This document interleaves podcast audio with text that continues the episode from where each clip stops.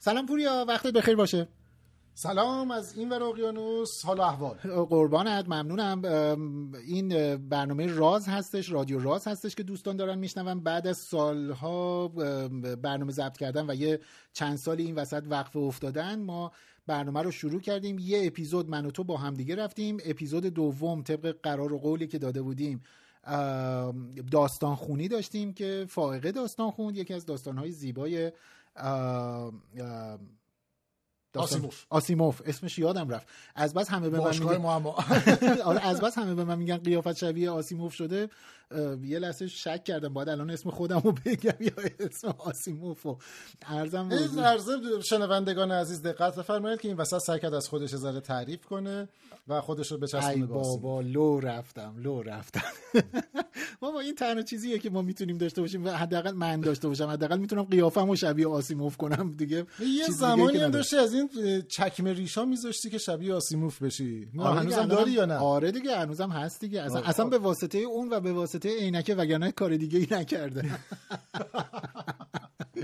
آره خلاصه اینکه اپیزود دوم این بود و اپیزود سوم هم که باز ما در الان داریم ضبطش می‌کنیم و به قول تو گفتی چی؟ تقریبا سر وقت هستیم دیگه. تقریبا سر وقتیم. در مقیاس ما خیلی سر وقتیم. آره اصلا در مقیاس ما که این چیز خیلی کامله دوستان حالا اگر که بدونن که ما چقدر می‌تونستیم تاخیر داشته باشیم متوجه این تیکه که به خودمون انداختیم هم میشن دنیای علم و دنیای دانش و علم و اینها چه خبر پوریا؟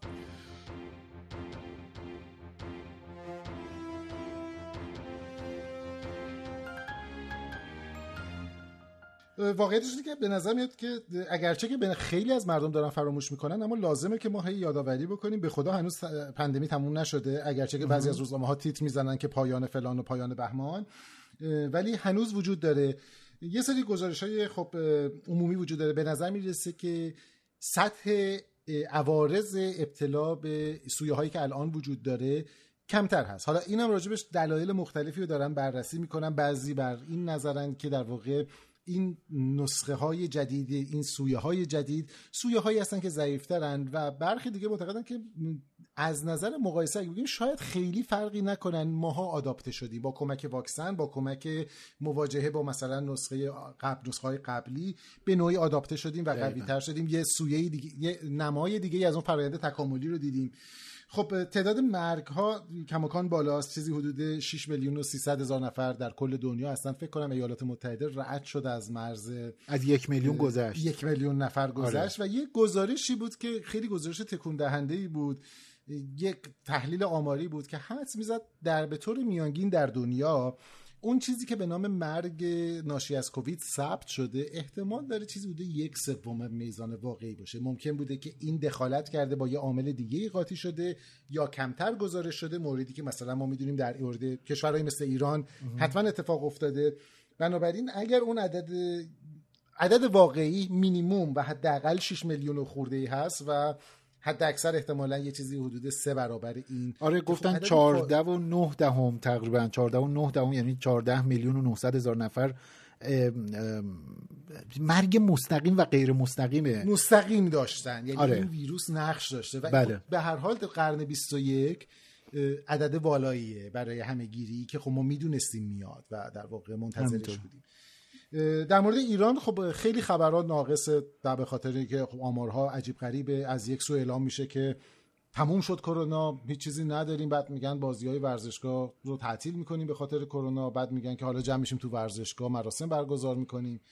و عدم داشتن داده مستقیم خب خیلی دردناکه یه سری گزارش بود که من نمی‌دونم. حالا تو خبر جدیدتری یا نه چند تا از پزشکانی که در واقع شرایط بیمارستان در واقع بخش اورژانس رو دنبال می‌کنن. خبر از گونه ای از شیوع جدید دادن شیوعی که عوارض شامل در واقع حالت تهوع سردرد شدید و تب شدید هستش نمی‌دونیم چیه. یعنی نمی‌دونیم مربوط کرونا یا چیز دیگه ای ولی متاسفانه تو گزارش های رسمی کمتر بهش اشاره میشه. آره خیلی انگاری که به مرگ نیست. آره خیلی انگاری که مثلا یا نمی‌دونیم چیه یا می‌خوایم که مثلا از نظر ذهنی آسیب ذهنی به مردم نزنه و اینها ولی آره یعنی یه شیوع ویروسی جدیدی رو هم داریم. حالا میگم شاید اصلا خیلی هم ارتباطی به کووید نداشته باشه. ولی به هر حال که یه خوری نگران کننده است بیشتر تظاهراتش هم یعنی اون چیزی که داره نشون میده مشکل گوارشی هستش تو بسیاری از موارد داشته.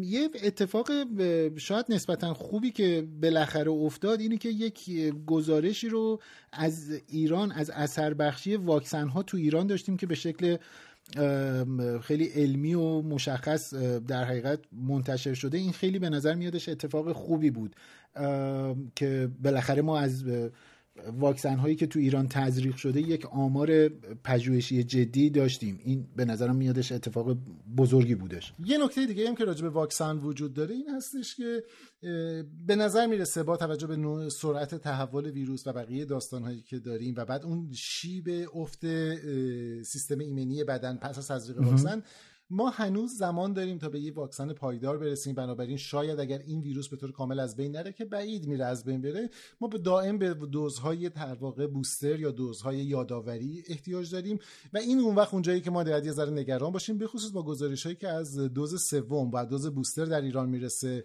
که بله. حالا یا به خاطر تبلیغات یا به هر دلیلی اقبال بهش فوق العاده کمه و این نگران کننده است به خاطر اینکه اگر ول بشه و اگر در واقع در معرض قرار بگیره خب اون موقع ممکنه که اثرات فراتر از خود شخص دوباره داشته باشه و در دراز مدت در واقع اثر منفی داشته باشه. اما پژمان فقط کرونا نیست که این چند روزه در واقع خبرساز هست در واقع در این چند سال خبرسازه ولی در این چند روزه دوباره روش می‌پردازیم. گفت هر دم از این با بری می‌رسد. کرونا کم بود. آبل میمون چی میگه این وسط الان؟ آره اول از همینه که من فکر می‌کنم که یه خورده در حق این حیوان مظلوم داره ظلم میشه داره حالا اونقدر مظلوم نیست ولی داره ظلم میشه آره. اگه شامپانزه بود من بیشتر باشم دلی همدلی می‌کردی. آره اسمشو که بهش میگن آبل میمون اما اتفاقا اون موجوداتی که بیشتر این وسط ناقل هستن و در حقیقت می‌تونن جابجا جا بکنند و واگیری ایجاد بکنند و به حال اینها بیشتر جوندگان هستن. یعنی خیلی نکته مهمه البته یه دوستی دارم اگر که بهش اینو می‌گفتیم می‌گفت خب میمون مگه چیزی رو نمیجوه. حالا ولی به هر حال ما منظور واقعا جوندهای مثلا مثل سنجاب و اینا هستش. آره آبل میمون. اولا که بیماری جدیدی نیستش. یعنی اینکه ما خیلی بله. نسبت بهش نابلد نیستیم.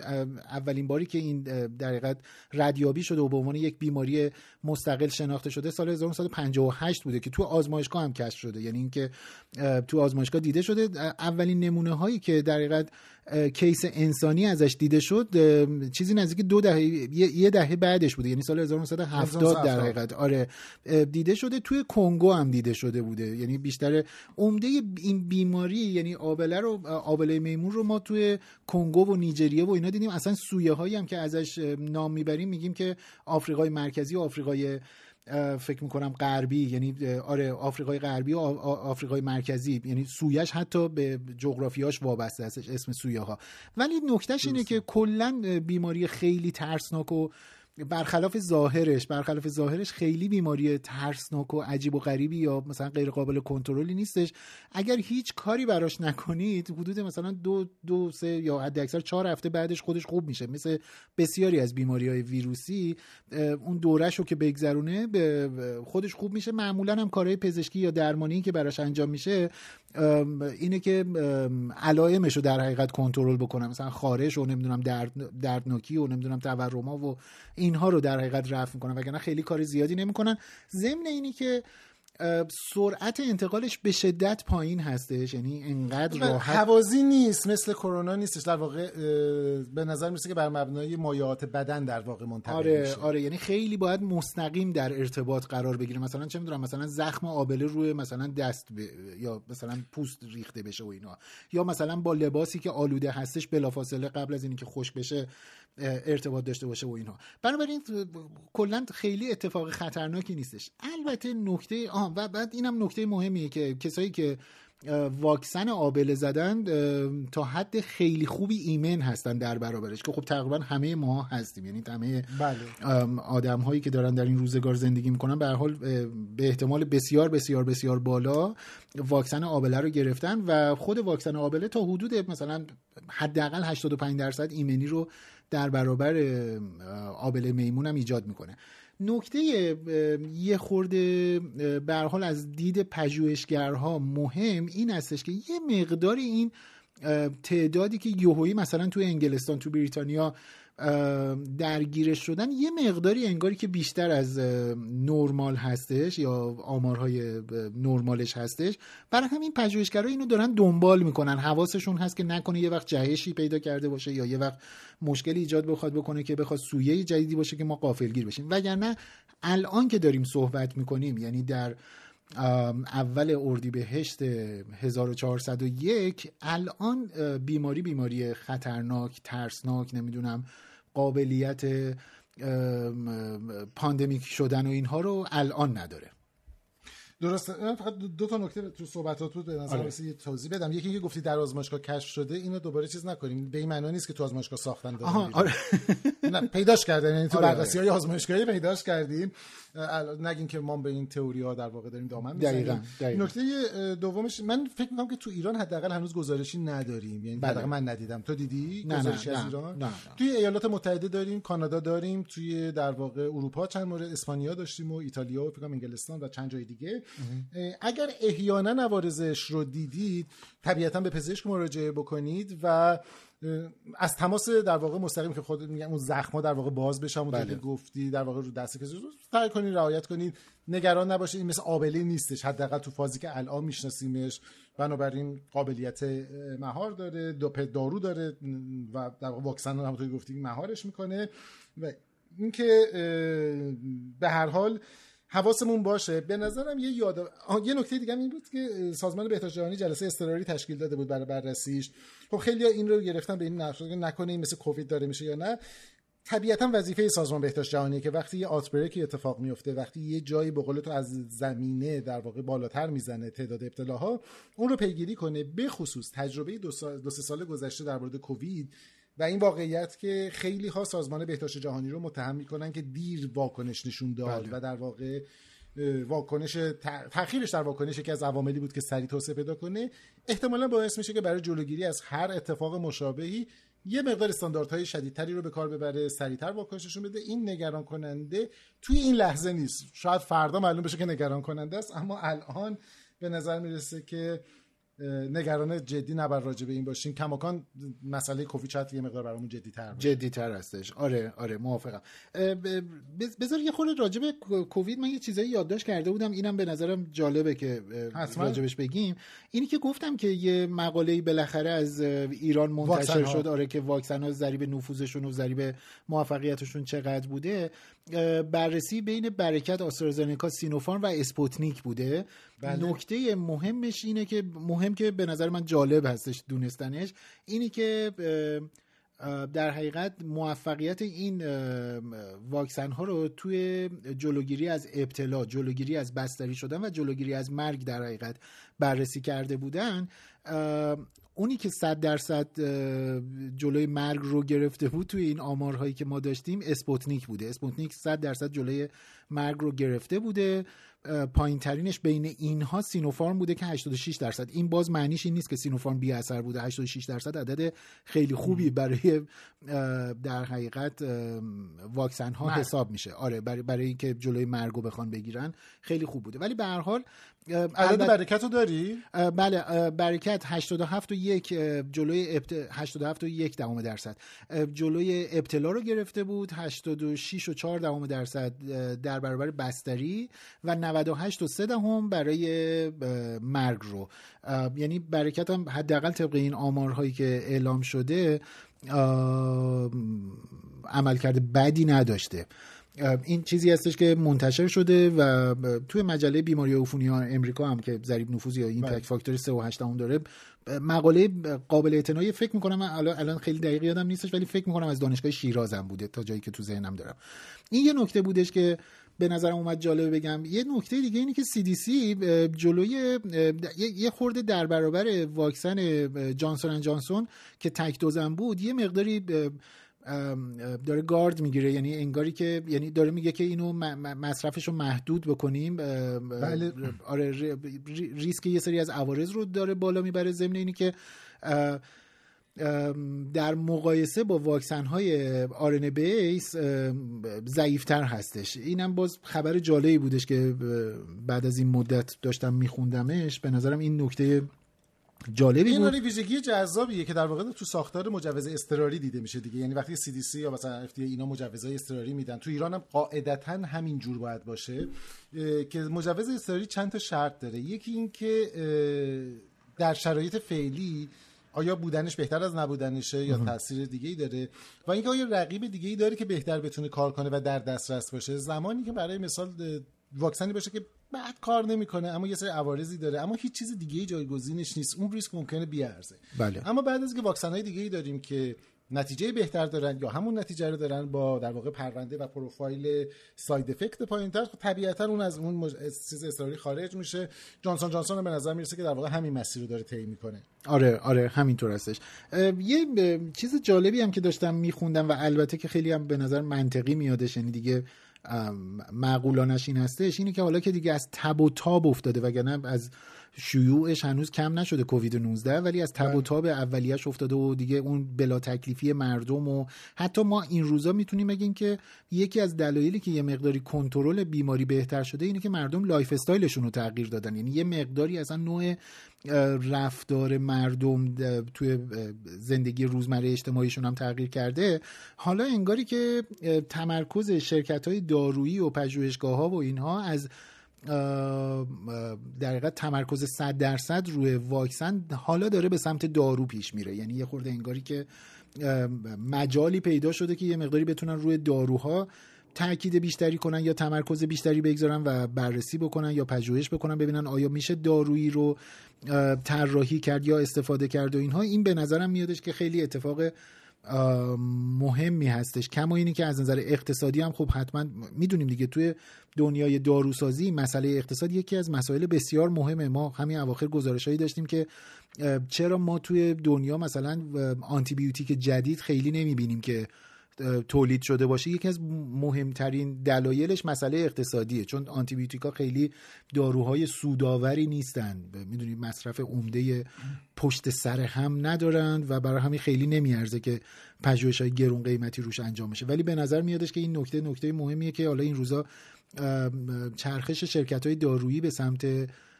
داروهای موثر به کووید 19 هم داره زیاد میشه. اقبال عمومی پژوهشگرها هم داره به این قصه افزایش پیدا می‌کنه. این به نظرم نکته جالبی نکته خیلی مهمی بود که گفتی به نظرم به خاطر اینکه کاش حالا ما یه بعد بعد مفترم فرصت باشه صحبت کنیم راجع به اقتصاد داروسازی و اقتصاد پزشکی. چون خیلی از کارهایی که ما در واقع تو دنیای پزشکی می‌بینیم و داروسازی اولا وابسته به این اقتصادشه. سانیان فوق العاده پیچیده است. سالسان یه جاهایی با مرزهای اون چیزی که به نظر اخلاقیات بدیهی میاد تضاد داره و بعد بهانه ای میشه یعنی یکی از بهانه های اصلیه که کسانی که ضد علم هستن ازش سو استفاده کنن برای کوبیدن علم. برای مثال زمانی که یه درمانی تعداد مبتلا یعنی یک بیماری مبتلایان کمی داره خب داروش خیلی گرونتره خیلی از شرکت های در واقع دارویی. اگرچه که می‌تونن دارو رو تولید کنن تولید انبوه نمی‌کنن قیمتش رو بالا نگه میدارن. یه بخش اقتصادی داره یه بخش پژوهشی داره. یا مثلا همین الان فکر یکی دو هفته پیش بود که این داستان بدهکاران بانکی در اومدش تو ایران که شرکت بله. بله. برکت تو جو یکی از گنده ترین بدهکاران بانکی بود که من نمی‌دونم. حالا واقعیتش اینه که این جردن بدهکار بانکیه. یا اینکه نه به شکل طبیعی کمک مالی که بابت تولید واکسن گرفته. به هر حال منظور که اینقدر این پیچیده است و در این حال دنیای عجیب غریبیه که یه بار مفصل باید بهش بپردازیم که فقط بازیگر اصلی برای در دسترس قرار گرفتن یه دارو یا درمان بخش پژوهشی و علمی نیستش بخش در واقع اقتصادیش هم کار می‌کنه. و این خیلی موضوع جذابیه. آره این موضوع اقتصاد دارویی و اقتصاد پزشکی خودش خیلی اصلا از اون موضوعی که شاید اصلا به عنوان یه موضوع اصلی توی رادیو راز یه زمانی راجبش بیشتر صحبت بکنیم. به نظرم یه جا داره. یه نکته ای رو دقیقا همین دقیقا امروز که داشتیم یعنی می‌خواستم آماده بشم برای این مطالب و اینها داشتم نگاه می‌کردم یه سوالی یعنی یه مطلب نسبتا مفصلی خوندم پور یا سوالی سوال مطلب این بود که آیا هنوز باید از ماسک استفاده بکنیم یا نکنیم؟ یه همینجوری که نگاه کردم دیدم اوه چه مطلب خوبیه. گفتم که هایلایتاشو در حقیقت مرور بکنم اینجا. شاید به عنوان تیکه آخر این تیکه این بخش مربوط به مرور کووید به نظرم خوبه که یه مروری روی این بکنیم. جواب هایی که داده بود اینه که توی محیط آزاد اگر جایی هستید که بذار اینجوری بگم که اصل مطلب رو رو تهویه گذاشته بود. یعنی میگه آقا اگر بله تهویه بله. هوا وجود داره می‌تونید توی استفاده از ماسک یه مقداری تجدید نظر کنید. ولی اگر تهویه هوا وجود نداره در استفاده از ماسک هیچ شکی نکنید. بنابراین مثلا توی وسایل حمل و نقل مثل هواپیما به خصوص توی هواپیما که شما به هیچ وجه به هوای آزاد از داخل دسترسی ندارید به این راحتی توی هواپیما قطار اتوبوس مترو اینا حتما ماسک بزنید فارغ اگه دسترسی داشته باشین مشکلاتتون خیلی جدی تر از آره دقیقا. بنابراین توی هواپیما یعنی توی وسایل نقلیه عمومی حتما از ماسک استفاده کنید. توی فضای سربسته نکته اینه که ببینید تراکم آدم ها و نوع اون تهویه هوا چگونه هستش. بعدم یه راهکارهای خیلی ساده ای داده و گفت نوشته بود که اگر که مثلا توی یه فضای سربسته مثلا مثل یه کافه مثل رستوران نمی‌دونم یه فضای تئاتر یا حالا هر جایی. اگر که دیدید که کسی سیگار روشن کرد و بلافاصله شما متوجه بوی سیگار شدید معنیش اینه که تهویه بسیار نامناسبی داره. می‌دونید یعنی می‌خوام بگم یه راهکارهای حتی انقدر ساده هم پیشنهاد داده بود. بنابراین نکته خیلی مهمی ببین بنابراین باز میگن سیگار نکشین تو فضاهای بسته. بیا بیا اصلا سیگار این کمک می‌کنه. در درک قصه. بنابراین تاکید همچنان بر این هستش که اگر تهویه نامناسب هستش. از ماسک استفاده کنید. چه تو فضای آزاد چه تو فضای بسته نمی‌دونم چه تو خونه و ماشین و اینها. و نکته همچنان همینه. یعنی اینی که قضیه رو انقدر ساده نگیریم. کووید 19 همچنان وجود داره. و فراتر از کووید به نظر ما تو این دو سه سال یه تمرینی کردیم که ماسک رو در واقع اضافه کردیم. کاری که مثلا کشوری مثل چین و ژاپن خیلی وقت انجام دادن. کووید اگر برفرض که محو در واقع حذفم بشه و هیچ اتفاقی دیگه نیفته. ما کماکان آنفولانزاهای فصلی رو داریم که کماکان اینا عددهای بالایی رو مبتلا می‌کنن درصد مرگ بالاتری رو در واقع به جامعه تحمیل می‌کنن. ماسک مثلا ما محافظت که دو سال سال گذشته داشتیم عملا مثلا میزان ابتلا به آنفولانزای فصلی و مرگ و میر ناشی ازش تقریبا به صفر رسید حذف شد. و چه اشکالی داره که جاهایی که به خصوص حس می‌زنیم که ممکنه آلودگی باشه این رو اضافه بکنیم به ساختارمون دیگه فکر نکنیم که اج... دقیقا فکر نکنیم که اجباره خودمون انتخاب کنیم و خب به هر حال ما توی دنیای داریم زندگی می‌کنیم که این ویروس ها هستن وجود دارن. الان هم فهمیدیم که کارآمد استفاده کنیم ازش. دقیقا. خب بخش کووید رو به پایان برسونیم ببندیم. یکی دو تا خبر دیگه. بله بله بریم دو تا خبر دیگه رو کوتاه مرور کنیم. آقا تو خاک قمر شما گیاه کاشتن. چرا مگه قمر شما حساب نمیشه اونجا؟ مثل سند ما کلا برای تو دیگه. آره ما سالهای دور همیشه و حتی دروغ چرا سالهای نزدیک توی کتاب و اینا میخوندیم که ما اصلا قابلیت رشد و اینها نداره و این اواخر وقتی مثلا دیدیم که یه جاهایی از ماه تو اون گودال های به خصوص مناطق شمالیش مناطق قطبیش که قرنها آفتاب بهش نخورده یخ پیدا شده و اینها یه خورده ابراز خوشحالی می‌کردیم که ایول توش بالاخره میشه توی لابلای این سنگا و اینا یه ردی از مثلا آب مولکول آب یخزده پیدا کرده اینها. ولی نکته جذاب این هستش که یه خبری منتشر شد که داره میگه که در حقیقت تونستن توی خاک ماه گیاه پرورش بدن. این به نظر میادش که نکته خیلی جذابیه توی اون ژورنال کامیونیکیشنز بیولوژی در حقیقت هم منتشر شد. پژوهشگرای دانشگاه فلوریدا تونستن تو خاک ما یه گیاهی رو بذر گیاهی رو قرار بدن و کشتش بدن. خاک ماه روی زمین البته. خاک یعنی ماه روی زمین دیگه. آپولو آورده بودن. آره اتفاقا خوندم. یعنی برام مهم بود که بدونم که این خاکیه که از کدوم پروازهای اومده مجموعه از خاکهای آپولو 11 و 12 و 17 بوده در حقیقت که به بله.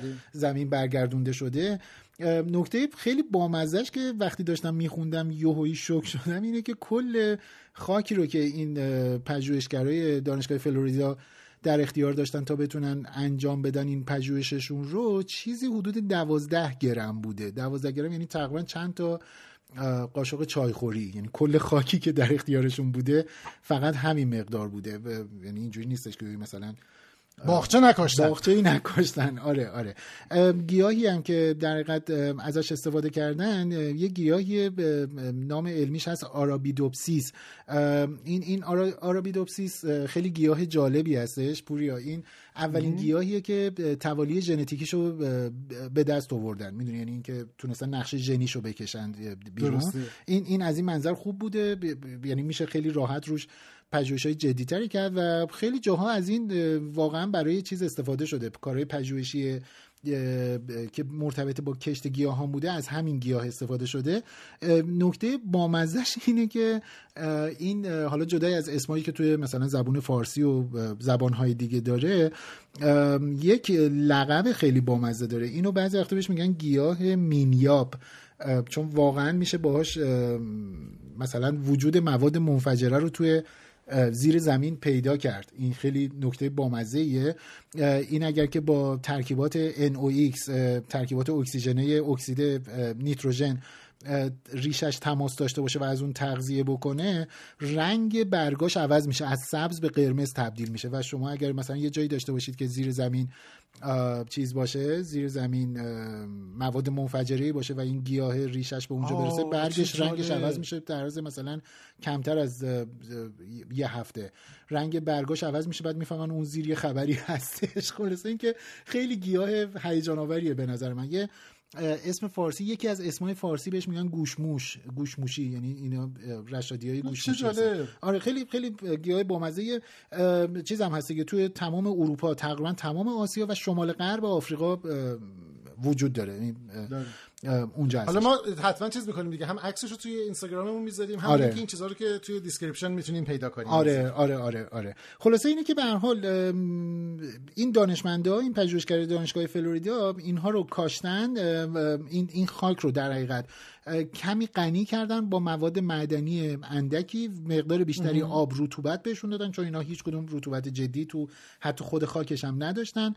و گیاه رو توش کاشتن و 100 درصد گیاه ها 100 درصد بذرها رشد کرده. و خب این اتفاق خیلی مهمی هستش توی آینده پژوهشی در حقیقت آینده صنعت فضا حتی می‌تونه نقش موثری داشته باشه. اگر به خصوص ما سفرهای فضایی دوردستر رو در نظر بگیریم و برنامه ریزی بکنیم در آینده های شاید نچندان دور و ماه رو به عنوان یک پایگاه در نظر بگیریم اون موقع این می‌تونه خیلی کارآمد باشه به خاطر اینکه هم می‌تونه هم, هم بتونه اکسیژن حتی برای ما تامین بکنه. یا در آینده واقعا یه خورده شاید خیالی ولی مواد غذایی شاید حتی برای ما بتونه تامین بکنه. حالا خیلی فوریتر از اون قبل از اون در واقع چیزی که می‌دونیم اینه که تو ماموریت آرتمیس در واقع خیلی براشون امیدوار است به خاطر که می‌دونیم که اونا احتمالا می‌خوان یه پایگاهی رو روی سطح ماه ایجاد کنن و از جمله آزمایشاشون اتفاقا همین پرورش گیاه هست. اینکه ببینن که می‌تونن یه ساختار زیستگاه خودکفا در واقع ایجاد کنن و این یه بخش مهمش میشه. خبر خوبی احتمالا برای اونها میشه برای حداقل بخش پژوهشیش به خاطر اینکه هدف فرود هم در واقع در مناطق نزدیک به مناطق قطبی هست جایی که احتمالا اون وجود رگه های آب رو می‌تونیم پیدا بکنیم. آره آره این خیلی اتفاق مهمیه. حالا تا هنوز چشممون رو به آسمونه و اینها چه خبر از جیمز وب جیمز وب الاینمنتش تموم شد و تصاویر اولیه‌ای که در واقع تصاویر تستی یا اولیه نه هنوز تصاویر آره. اولیه‌اش نشون میده که به شکل ابلهانه بهتر از چیزی که تصور می‌شد داره کار می‌کنه. می‌دونید من همیشه چیز معتقد بودم این شوخی دارن می‌کنن این اصلا غیر ممکنه که این اصلا باز شدنش محاله اینقدر پیچیده است. ولی نه تنها ستینگش انجام شد تمام دستگاه ها به نظر میسه که عالی داره کار می‌کنه و ما کم کم در واقع کمیشنش در واقع به اتمام رسیدش.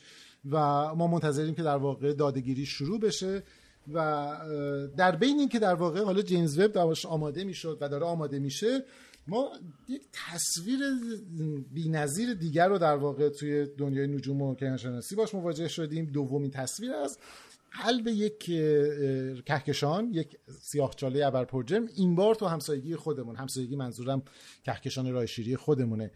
و واقعا به نظر شگفت انگیز بودش به نظر که نقطا شگفت انگیز بود. و این مجموعه بود که در واقع تصویری بود دومین تصویری بود که مجموعه تلسکوپ های افق رویداد یا ایونت هورایزن گرفته بودن. اینها همونطور که دیگه حتما تا الان شنیدین مجموعه از رادیو تلسکوپ هستن که در سراسر دنیا پراکندن. در کنار هم چیزی شبیه یک رادیو تلسکوپ به قطر زمین رو تشکیل میدن. گرفتن داده ازشون یه بحث البته اینا تو طول موج رادیویی هستن نه تو طول موج مرئی ولی گرفتن داده یه چیز پردازش اینها یه مصیبت دیگه است که در واقع بخش بزرگی از تولید این تصویر رو به خودش اختصاص می‌داد. تصویر رو اولی که ما گرفته بودیم مربوط به یکی از کهکشان های همسایمون بودش. اما این بار در واقع تو قلب راه شیری هست جایی در امتداد صورت فلکی قوس و خب تصویر شبیه اندکی شبیه به همون تصویر قبلی هست. تصویر یه مقدار ماتی از یک ساختار دونات مانند حالا ما راجع به این مفصل میگم جای مختلف اینقدر صحبت شده که دقیقا. حالا راجع به جزئیاتش نیست. فقط اگر موافق باشید دو تا سوال عمومی که راجبش خیلی مطرح شد و جواب بدیم. یکی که آیا جنزب می‌تونه این رو ببینه؟ نه. به خاطر اینکه اولا جنزب تو نور مرئی و نزدیک پرزور کار می‌کنه و جایی که داریم می‌بینیم در واقع فارغ از اینکه در راستای مرکز راه شیری هست جایی که یک صفحه قبار وجود داره به قدری کوچیک هستش که در واقع فراتر از توان تفکیک تلسکوپ جیمز وب قرار می‌گیره. برای مقیاس در واقع شبیه به این می‌تونید فرض کنید که از روی زمین یک دونه دونات رو سطح ماه بخواین ببینید. بنابراین با یه همچین در واقع یه توان تفکیک خیلی قول پیکری می‌خواد. قول پیکری می‌خواد. دونات هم دیگه اندازش همه می‌دونیم دیگه چجوریه دیگه. آره دیگه. از کیکی ازدی بزرگتر. یه لحظه فکر کردم چی بگم. به جاش. ما زمانی که دانشجو بودیم توی مشهد چیز بود این شیرینی فروشی آستان قدس. یه سری دکه داشت مثل دکه روزنامه فروشی مال خودش بود تو سر آره. پراکنده. بعد دونا شیرینی میفروخت شیرینی و نون میفروخت از جمله دونات های معروف. آره دیگه اصلا شرکتش هست نان رضوی. نان رضوی آفرین بود. آره. الان دارم هنوز هست یا نه بله بله بله هنوز هست چیز بود. یه یه خوراکی با مزه ای داشت به نام اشترودل. آفرین آفرین. دقیقا. چیز بود شبیه خواسانی بود که تو شکلات کرده آره آره. آره یه همچین نمی‌دونم هنوز هست یا نه. دوستای مشهدی شاید راحت‌تر بتونن به ما بگن. آره. ولی به هر خواستم اینو بگم که این که من گفتم با دونات مقایسهش می‌کنن ناشی از غرب زدگی نیست ناشی از مشهدی زدگی. آره. و اینکه بنابراین نه جنزب نمی‌تونه ببینه. نکته دوم که چرا تصویر مات چرا دل به کار ندادن تصویر شفافتری بگیرن. یک بار دیگه برمیگرده به اینکه در واقع ما داریم با یک ساختار فوق العاده کوچیک از نظر تفکیک صحبت می‌کنیم و از طرفی حالا در آینده ما هر چقدر تعداد رصدخونه هایی که شامل این پروژه میشن افزایش بدیم و از طرف دیگه و بخش مهمتر سیستم پردازش دادمون رو بهتر بکنیم اون موقع ما می‌تونیم تصاویر یه مقدار بهتری بگیریم. ولی همین هم در واقع فوق العاده مهم هست برای دانشمندان ما برای دومین بار در واقع داریم نمای مستقیمی از یک سیاهچاله رو می‌بینیم. در واقع اون بخش مرکزی سایه سیاهچاله رو می‌بینیم. و نکته آخر این که اون چیزی که می‌بینیم به دلیلی که یک حلقه نورانی هست در اطراف یک مسیر یک کره دایره شه فکر نکنید که ما از روبرو در واقع داریم نگاه می‌کنیم. این به خاطر تاثیر گرانشی بخشی از در واقع صفحه پشتش رو باستاب میده. و بقیه داستان. حیف بوده بهش اشاره آره. شاید واقعا باید یک بار راجع به سیاه های خود مفصل صحبت کنیم. هم من مطمئنم که علاقمندا خیلی زیاد هستن که یه خود اطلاعات راجع به سیاه چاله دقیق تر داشته باشن. همینی که به خصوص همین دوتا تصویری که تو این فاصله چند سال از هم منتشر شد به نظرم میادش که دوباره این شعله رو فروزان کرده و روشن کرده و خلاصه قصه سیاهچاله ها انگاری که هیچ وقت خاموشی نداره. یعنی همچنان می‌تونه موضوع جذابی باشه. دقیقا. مثل میمونه که تو یه خونه قدیمی که بزرگ شدی همه جاشو فکر می‌کنی می‌شناسی. مثلا یه شایعه وجود داره که مثلا چه می‌دونم پشت فلان دیوار یه چیزی هستش. بعد مثلا بعد از یه مدتی میری مثلا با ضربه زدن می‌بینی که نه واقعا مثلا بعد کم کم شروع می‌کنی به دیدن. پیدا کردن یه چیزی که انتظارش شد با وجودی که می‌دونی باید باشه ولی انتظارش رو نداری. دقیقا. حتی مثلا خود انیشتین می‌دونی دیگه مثلا شاکی بود از وجودشون فرمول من آره این آره این فرمول من حالا یه چیزی گفته این چرا این وسط این داره دیده چه کار داری می‌کنی؟ حالا ارزم حضورتون که یه ذره از اون دنیای بالاده است که خیلی به نجوم و اینها ربط داره. یه خبری همین هفته گذشته در حقیقت منتشر شد. اونم بحث این بودش که ما بتونیم با بررسی در حقیقت تغییر میدان گرانشی دوروبر زمین بتونیم بفهمیم که کی داره زلزله بزرگی میادش. این بحث زلزله و لرزه شناسی و زمین لرزه ها و اینا خب اونم همیشه داغه دیگه به خاطر اینکه خیلی مستقیم با جون ما در ارتباطه. از یه طرف جزء بزرگترین شانس های ما روی کره زمین اینه که زمین سیاره زنده یعنی اگر زمین مثلا این ساختار تکتونیکی رو نداشت و احتمالا مثلا بگیریم که هسته خیلی فعالی نداشت احتمالا ما هم وجود نداشتیم.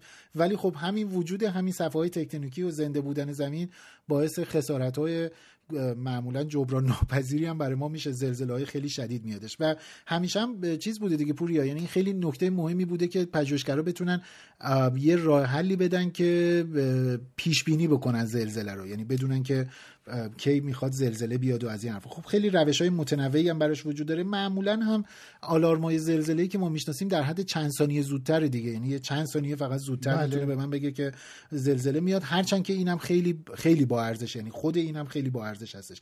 ولی به هر حال یک در حقیقت بررسی یک پژوهش های قدیمی که عمدتا در حوزه تئوری هم بودن می‌گفتن وقتی که می‌خواد یه جایی یه زلزله شدیدی مثلا از اوردر هفت ریشتر به بالا وقتی می‌خواد بیادش ما با تغییر چگالی و ساختار جرمی توی اون منطقه تو لایه های پایینی زمین روبرو میشیم و همین این می‌تونسته منطقا باید بتونه که میدان گرانشی اطراف زمین رو تغییر بده. ولی این تغییر انقدر یعنی منتقدین این نظر انقدر این تغییر رو کوچیک می‌دونستن که بی ارزش میدونستنش. یعنی می‌گفتن خب حالا تغییر میده که بده چون قابل بررسی که نیست. تو توان اندازه‌گیری ابزارمون نیست. نیستش. آره و نبود یعنی حداقل. دقیقاً. حالا جدیدن در با کمک ماشین لرنینگ و اینها به کامپیوترها تونستن آموزش بدن که این تغییرات میدان گرانشی رو که دریافت می‌کنیم رو بتونن بررسی بکنن و الگو ازش در بیارن و این الگوها رو تبدیل کنن به آلارم. یعنی بتونه به من بگه که آقا حالا اینجا داره این اتفاق میفته یک یک توی, توی یکی از این پژوهش هایی که انجام دادن اومدن اون زلزله بودش که توی ژاپن توکو رخ داد سال 2011 که اصلا سونامی درست کرد و از این حرفا. بله بله. اونو اومدن شبیه سازیش کردن و میگم از این الگوی ماشین لرنینگی که استفاده کردن تونست با دقت بسیار بالایی و چیزی هولوش مثلا 20 ثانیه جلوتر کمتر نزدیک بین 15 تا 20 ثانیه جلوتر زمان مکان و بزرگی زلزله رو با دقت بالایی به ما آلارم دادش. خب این خیلی خیلی کار بزرگی هستش. یعنی اینکه بشه این بازی رو انجام داد برای موارد دیگه. و نکته خیلی البته که نکته مهمش اینه که برای زلزله کوچیک واقعا دیگه هنوزم کارآمد نیست. یعنی هنوزم نمیشه از این روش استفاده کرد برای زلزله های کوچیک. چون اون الاستوگراویتی که درست می‌کنه یعنی اون تغییرات گرانشی که تو مرکز زمین توی لایه های پایینی زمین درست می‌کنه واقعا برای زلزله های کوچیک انقدر نیستش که آره آره. حداقل هنوز نمیشه. این گزارش نسبتا مفصلیش هم توی نیچر منتشر شد که باز لینکش رو توی در حقیقت توضیح پادکست می‌گذاریم ما. بسیار عالی. خبر دیگه ای داری؟ من نه. حداقل چیزی خب، که چشمگیرم باشه مجبوری آره خبر علمی رو تموم کنیم ولی چون نمیشه دیگه از جنگ ستارگان بگذاریم. فقط در واقع اعلام اینو خواستم بکنم که هفته آینده یک هفته دیگه از زمانی ما داریم ضبط می‌کنیم سریال اوبی وان کنوبی شروع میشه پخشش و سریالی که اونایی که طرفدار جنگ ستارگان خیلی منتظرش بودن آره. بازی خود یوان مکگرگور که تو سه قسمت در واقع دوم نقش اوبی وان کنوبی رو بازی می‌کرد و حضور خود دارت ویدر بنابراین اگه علاقه مندین حواس گوش به زنگ اوبی وان کنوبی باشید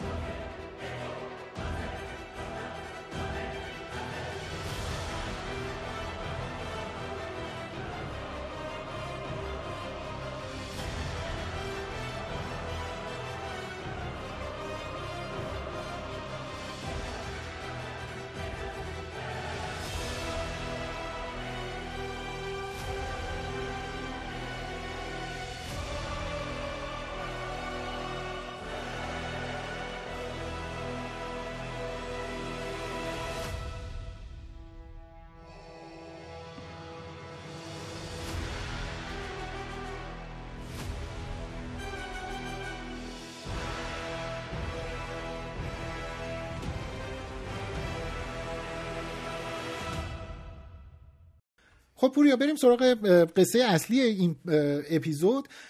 بهانش خیلی مشخصه. روزایی که گذشت کمی قبلتر از ضبط این برنامه یکی دو هفته جلوترش ماه رمضان بود دیگه. در ایران هم خب به بله. علاقه عمومی یا به حال شرایط عمومی جامعه به سمت ماه رمضان یک کشش و گرایشی داره. توی تلویزیون به خصوص توی شبکه چهار یک برنامه منتشر می‌شد پخش می‌شد نزدیک به افتار که به تجربه های آدم هایی که انگاری که لبه مردن بودن لبه جدا شدن از زندگی بودند و برگشته بودند داشت با اینا گپ و گفت می‌زد. توشون هم طیف متنوعی از آدم ها بود از آدم کم سواد یا بی سواد مثلا کارگر و کارمند و اینها بگیریم بیایم تا پزشک و داروساز و نمی‌دونم مهندس و چی و چی. و خیلی سر و صدا به پا کرد. از چند جهت. یکی اینی که چرا شبکه چهار که یه زمانی داییه دار نگاه علمی و نگاه انتقادی بودش نقادانه بودش چرا اون باید این برنامه رو منتشر کنه؟ و بعدم اینی که اصلا چرا باید یه همچین برنامه با سوگیری با یک سوی نگری به جامعه ارائه بشه و و و چیزایی از این دست. به نظرم میادش که بهانه خوبی هستش که ما یه نگاه دیگری به این قصه بندازیم. با هم هم صحبت کردیم با همه جوانبش یه خورده کلنجار رفتیم و خلاصه به این نتیجه رسیدیم که این اپیزود رو به موضوع تجارب نزدیک مرگ یا چی؟ NDE اختصاص بدیم. بگو چی داری به نظر من موضوع مهمی. من متاسفانه اون موقعی که داشت پخش می‌شد در واقع برنامه رو غیر مستقیم دنبال می‌کردم. یعنی خودم زندهش نمی‌دیدم ولی بعدا اخبارش رو میخوندم و اینا. برای من راجع به خود برنامه به طور خاص اپیزودی نمی‌تونم صحبت بکنم. بله. تو اگر قسمت هایشو دیدی حتما نقل قولاشو برامون بگو که راجع صحبت بکنیم. ولی از چند نظر به نظرم این مسئله خیلی مهمه.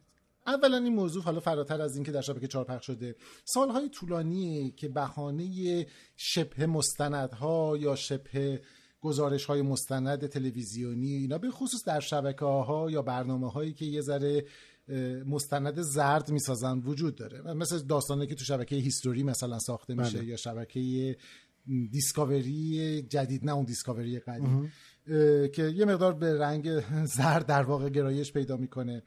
و معمولا هم هدف مشخصی رو توی حوزه بین‌المللی داره. اینه که تعجب در واقع ایجاد کنه شگفتی ایجاد کنه. اصطلاحا بهش میگن که از این سبکای مستندسازی که فقط به دنبال اینه که به قول معروف فک شما بیفته. یه همچی اتفاقی افتاده. و موضوع جذابی هم هست. ببین من یه مقدمه کوتاه میگم بعد شروع کنیم راجع به همین داستان صحبت کردیم. اینه که اساسا صحبت کردن راجع به مرگ و خب به تب تجربه نزدیک به مرگ در واقع آستانه مرگ کار سختیه. به یه دلیل خیلی ساده که ما قاعدتا مرگ رو در مقابل زندگی تعریف می‌کنیم. یعنی در مقابل موجود زنده میگیم یه چیزی مرده. ما همون تو بهتر از من می‌دونی حالا راجبش می‌تونیم صحبت کنیم. ما تعریف دقیقی از اولا زنده بودن نداریم. بنابراین تعریف دقیقی از مرگ نداریم. مرگ بیشتر از اینکه تعریف بیولوژیک داشته باشه که داره ولی اون مرز مشخص بین مرگ و زندگی بیشتر از اینکه بیولوژیک باشه تعریف حقوقی هست. حتی گاهگداری کشور به کشور و ایالت به ایالت فرق می‌کنه. این یه بخش داستانه که صحبت رو پیچیده می‌کنه. ثانیا موضوعی که همه باهاش درگیر از طول تاریخ رو نگاه بکنی در واقع مسئله معمای مرگ یکی از معماهای جدی بوده. زندگی بعد از مرگ یکی از مسائل خیلی جدی بوده. تو از قدیمی ترین اسطوره ها نگاه بکن اسطوره های پس از مرگ رو ما داریم. تا جدیدترین روایت های در واقع مدرن که سعی می‌کنه یه چیزی شاهدی برای زندگی پس از مرگ پیدا بکنه. یا ردش کنه ولی به هر حال در واقع داره راجبش صحبت می‌کنه. بنابراین موضوع موضوع اولا تاریخی ثانیا موضوعی که ذهن ما رو در طول نسل های متعدد به خودش مشغول کرده. و در این حال این بخشش به نظرم هم برام مهمتره. موضوعیه که اگر بد بهش پرداخته بشه اثرات خطرناکی داره. دقیقا. منظور من از اثر خطرناک فقط این نیستش که وقتی شبکه 4 می‌خواد چه انتظاری داریم؟ از شبکه 4 بیاد مثلا یک گزارش بیطرف بگه که مثلا یه نفری بیاد اینو توضیح بده که نه این اصلا شوخیه و هیچ نشانه ای از زندگی بعد از مرگ نیست. خب طبیعی این کار نمی‌کنه.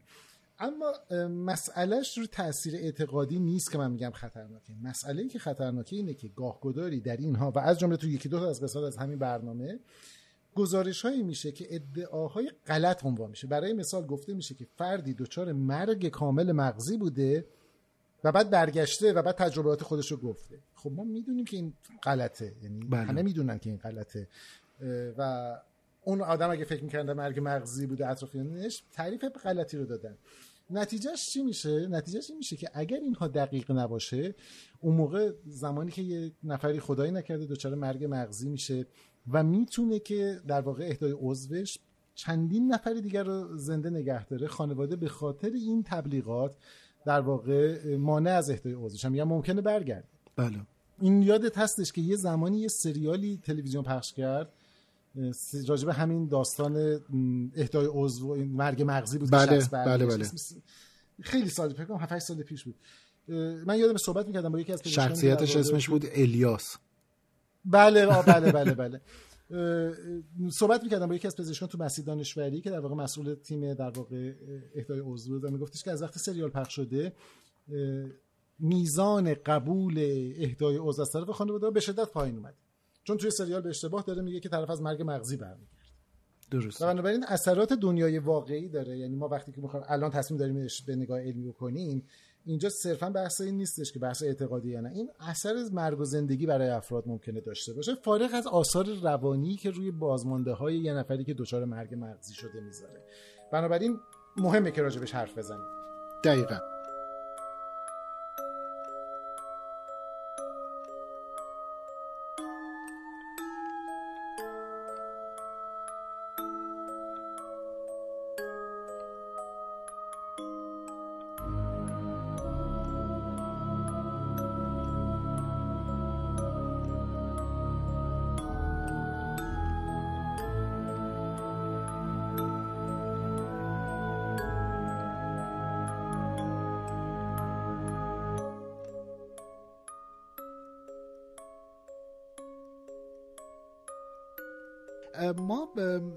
پژوهشامون راجع به به عبارتی تجارب نزدیک مرگ پوریا تقریبا از کی ما رد پژوهش های جدی مدرن روش داریم؟ چیزی راجبش می‌دونیم آره پژوهش های جدی مدرن یه داستانه ولی راجب حرف زدن راجب این داستان خیلی قدیمیه. یعنی آره. تجربه های نزدیک مرگ.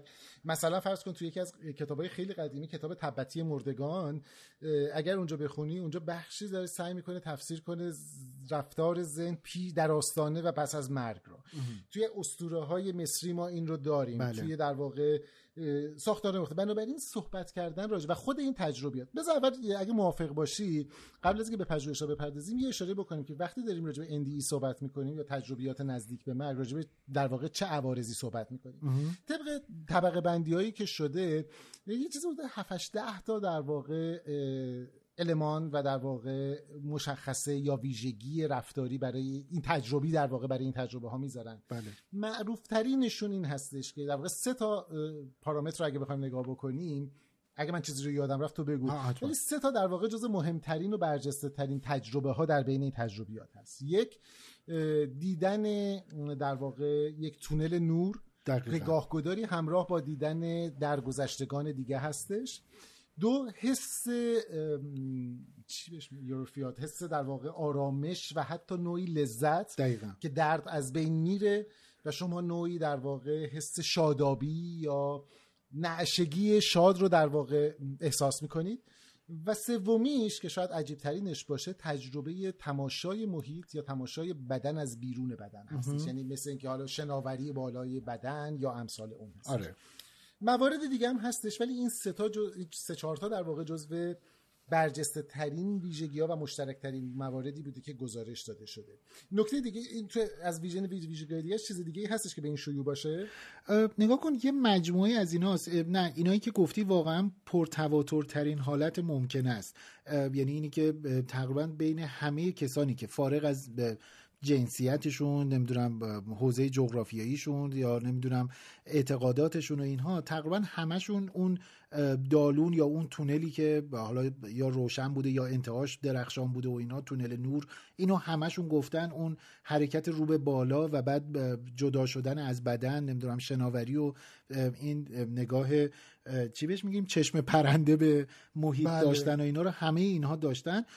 چیزای دیگه ای مثل مثلا صدای ناخوشایند در شروع همه داشتن. همه نه ولی داشتن. یه دستبندی من دیدم که این دستبندی خیلی به نظرم دستبندی جالبی بودش. چهار تا در حقیقت معلفه برای این تجارب داشتن یعنی بیان این تجربه هایی که داشتیم. چهار تا معلفه در نظر گرفتن. یه سری معلفه های ساختاری هستن. معلفه های ساختاری اینه که تقریبا در هیچ کدوم از اینها زمان و مکان معنیدار نبوده. یعنی خیلی این زمان مکان مندیه توی اینها معنیدار نبوده. یه سری معلفه های عاطفی داشتن که همونیه که داشتی می‌گفتی. اینی که یه شادمانی یه شعف یه نشگی و آرامش عجیب و غریبی داشته. یا مثلا میگن که تو تعبیرها مثلا میگن که از جنس عشق هستش. یه می‌دونی یعنی واژه حالا یه خورده عرفانی هم بهش چسبوندن و اینا.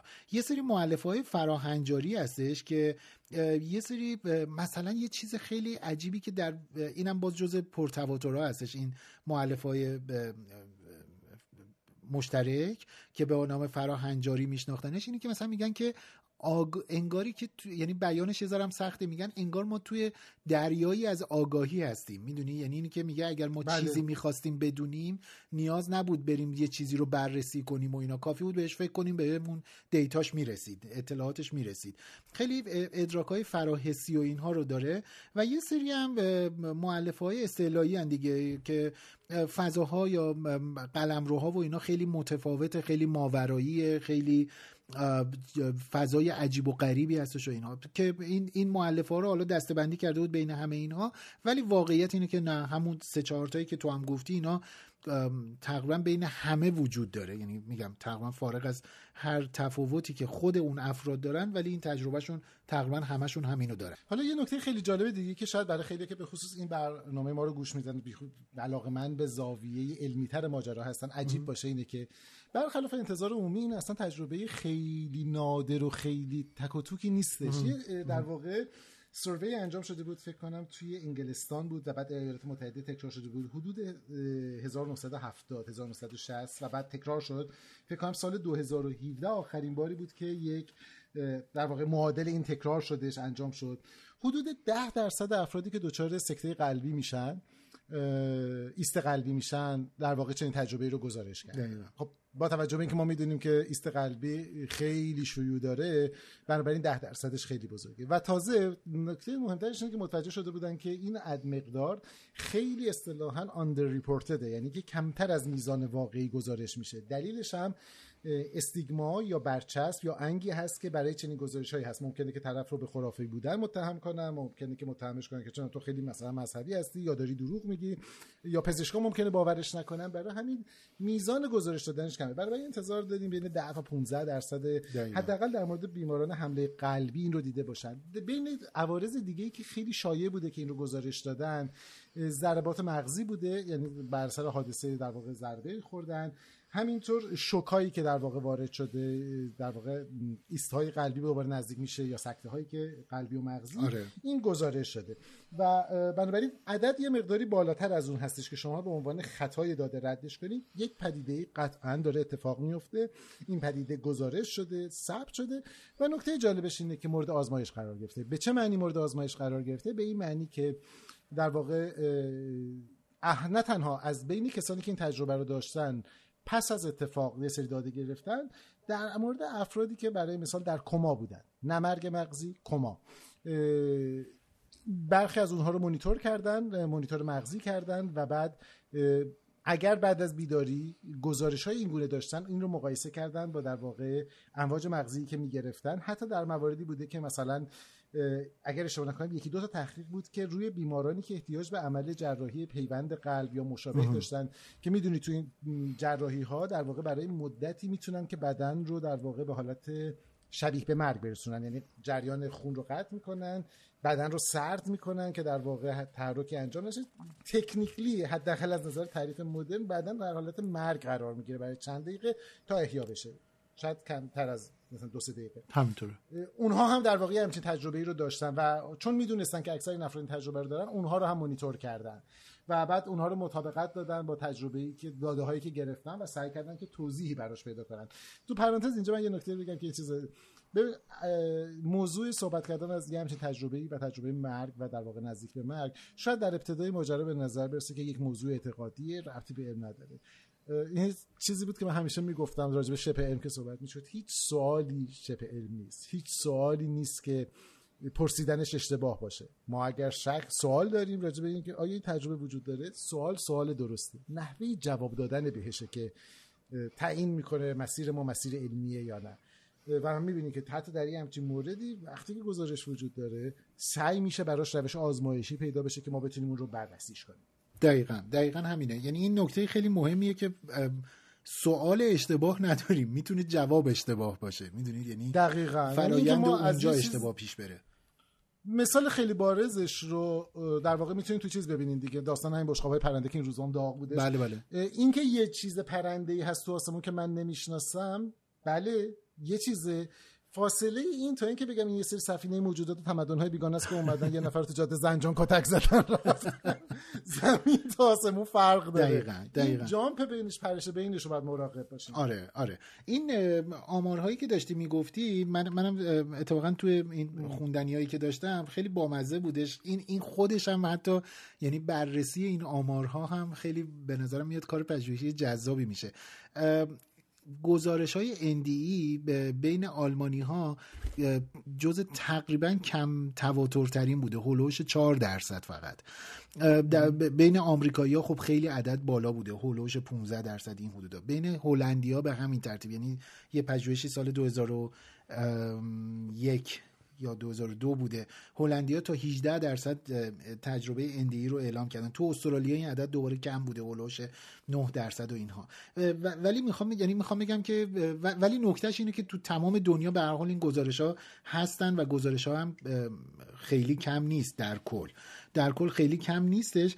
یه نکته خیلی مهم این هستش که وقتی که کارهای پژوهشی روی اندی می‌خواد انجام بشه که تقریبا از دهه هفتاد قرن بیستم 1975 این حدودا این کارا شروع شد. به خصوص توجه عمومی اون کتاب معروف اون نویسنده کی بود؟ ریمون موری بود دیگه زندگی پس از زندگی. نکته ای هم که تو همون کتاب زندگی پس از زندگی هم اینو داره تاکید می‌کنه اینه که ما در بسیاری از موارد کسایی که تجربه نزدیک مرگ رو به دست میارن یعنی وارد این فاز میشن و برمیگردن ما خیلی اطلاعات عصب شناختی ازشون نمی‌تونیم بگیریم به دلیل اینکه مثلا طرف سکته کرده ایست قلبی کرده یا وارد شوک خونریزی شده یا نمی‌دونم خودکشی کرده حالا باید احیا بشه و اینها. و معمولا تو فرایند احیا ما نمی‌تونیم از اینا نوار مغزی بگیریم. می‌دونی؟ یعنی اینکه ما خیلی دیتای مستقیمی از اون لحظه نداریم چون لحظات خیلی سرنوشت سازی برای برگردوندن و احیا هستش. ولی خیلی بامزه است یا خیلی جالبه بگم که این آزمایش رو به نوع دیگری برای مثلا موجود غیر از انسان انجام دادن. مثلا توی موش این کار رو انجام دادن یعنی اینا رو به لبه مردن رسوندن و دوباره برگردوندن و خب اونا دیگه این استراب و استرس احیا و اینایی که در مورد آدم ها بوده در موردشون وجود نداشته. بنابراین اینا رو تونستن نوار مغزی بگیرن فعالیت عصب شناختیشون رو بررسی بکنن. دیدن که حتی زمانی که اینا به لبه های مرگ می‌رسن یعنی دیگه یه پاشون اونور هست یه پا اینور هستش اینها فعالیت مغزی حتی افزایش هم پیدا کرده تو اون لحظه. و خب اینو اگر ما به شیوه استقرا به عبارتی تعمیمش بدیم معنیش اینه که ما تو اون لحظات مغزمون از کار نیستاده و اتفاقا شاید حتی به عنوان یک پدیده دفاعی مغز داره فعالیتش رو بیشتر می‌کنه که بتونه زنده نگه داره یا فیدبک های جدیتری بده و به حال برگردونه این رو. و یه پژوهشی هم همین اواخر حالا اواخر که میگم مثلا توی 7 10 سال گذشته انجام شد که یه خورده با قطعیت بالاتر نسبت به همه آن چیزی که تا سالهای پیشش بود تا سال 2014 که در این پژوهش انجام شد میگه آقا اصلا یعنی سوال سوال رو یه ذره عامترش که سوال این بودش که آیا اصلا آگاهی خارج از بدن فیزیکی ما معنی دارد یا ندارد؟ آیا ما می‌تونیم اگر که حیات از این, این کالبد فیزیکیمون جدا بشه آیا آگاهی معنی دیگه داره یا نداره؟ جوابی که اونجا داره میده اینه که نه نداره. پس بنابراین اصلا این چیزی یعنی نتیجه که می‌خواد بگیره. می‌خواد بگه آقا این اصلا آگاهی که ما داریم میگیم خارج از دنیای فیزیکی ما نیستش.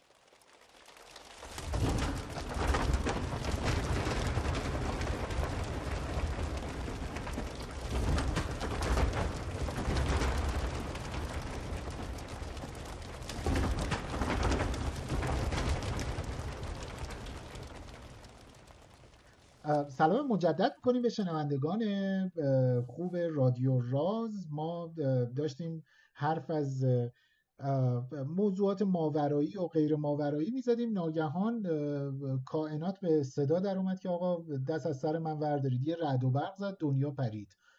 آره داشتیم حرف می‌زدیم یه دفعه منفجر شدیم. یعنی قشنگ من اینجا برقا که رفت و رد و برق و صدای وحشتناک ترجیح دادیم که ضبط مت به نفع هممون بود که ضبط متوقف کنیم که ذره بترسیم تا دوباره.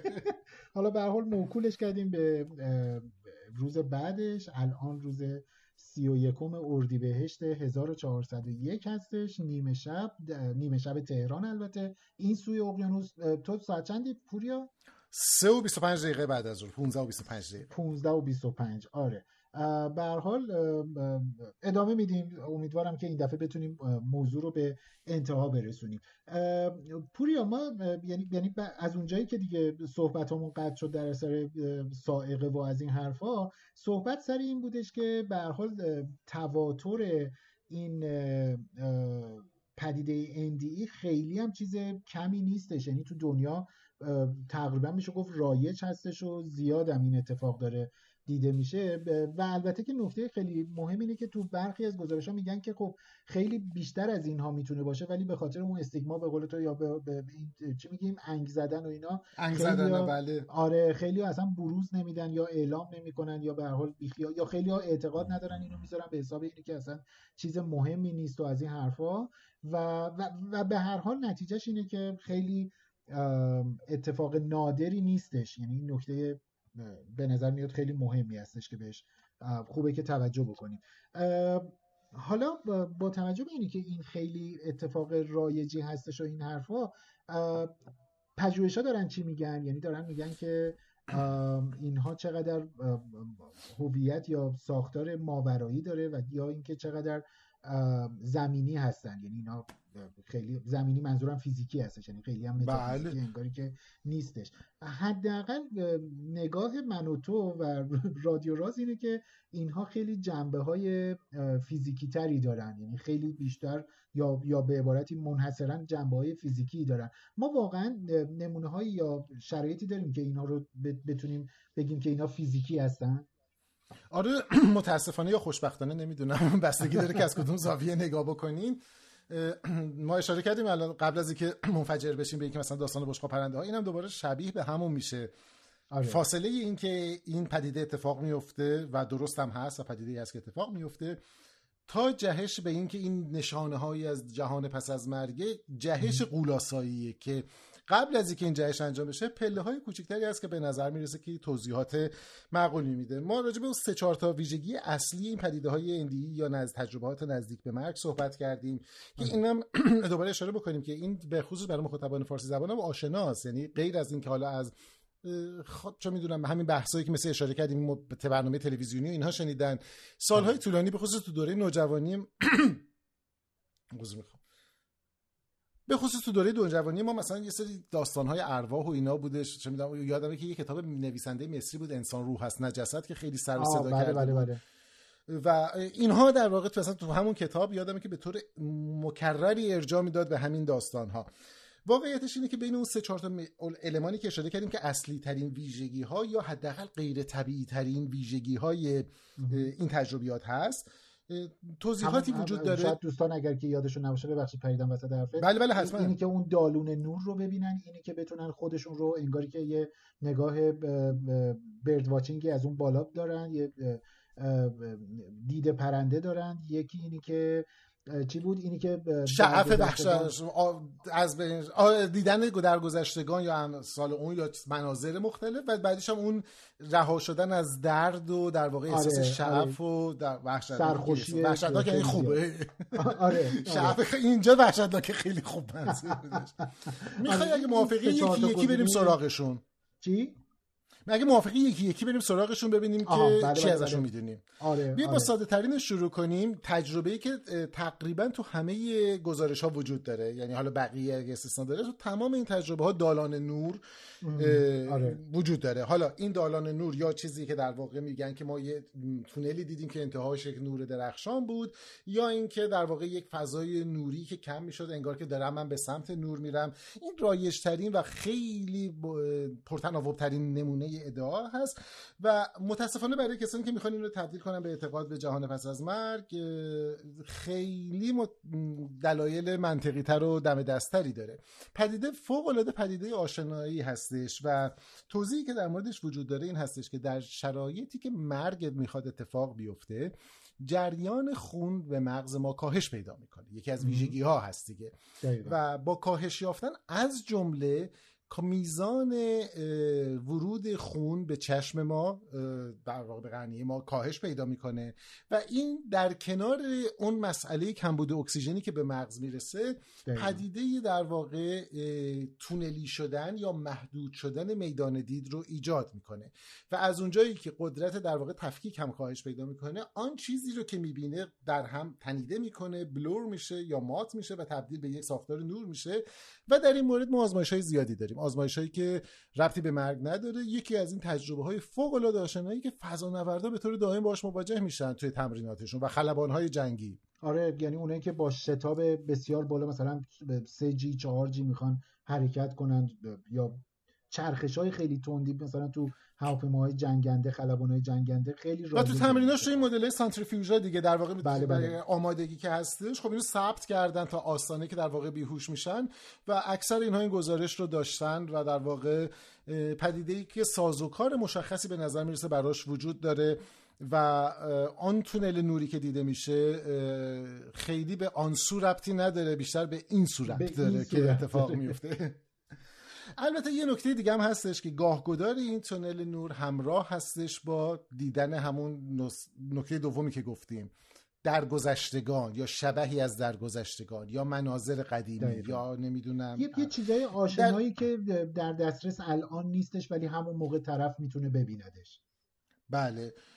این رو در واقع نظرات مختلفی وجود داره. اون چیزی که جریان اصلی هست و جریان غالب هستش اینه که در واقع مغز ما زمانی که داره این فرایند رو تجربه می‌کنه مرحله به مرحله مثل یه تصویر این فیلم های چیز رو دیدین که مثلا یه اتفاقی میفته برق شهر قطع میشه بعد از بالا که می‌بینی انگاری محله به محله داره برق قطع میشه.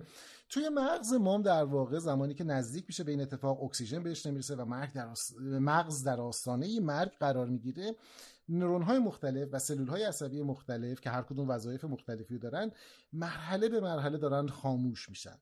توی این شرایط اونهایی که باقی میمونن در واقع سعی می‌کنن فراتر از اون چیزی که همیشه کارشون بوده بر مبنای داده های اندکی که بهشون می‌رسه داستان کاملی رو بسازن. ما این پدیده رو برای یکی از تفسیرهای رویداد دژاوو یا دژاوو رو چی ترجمه می‌کردیم؟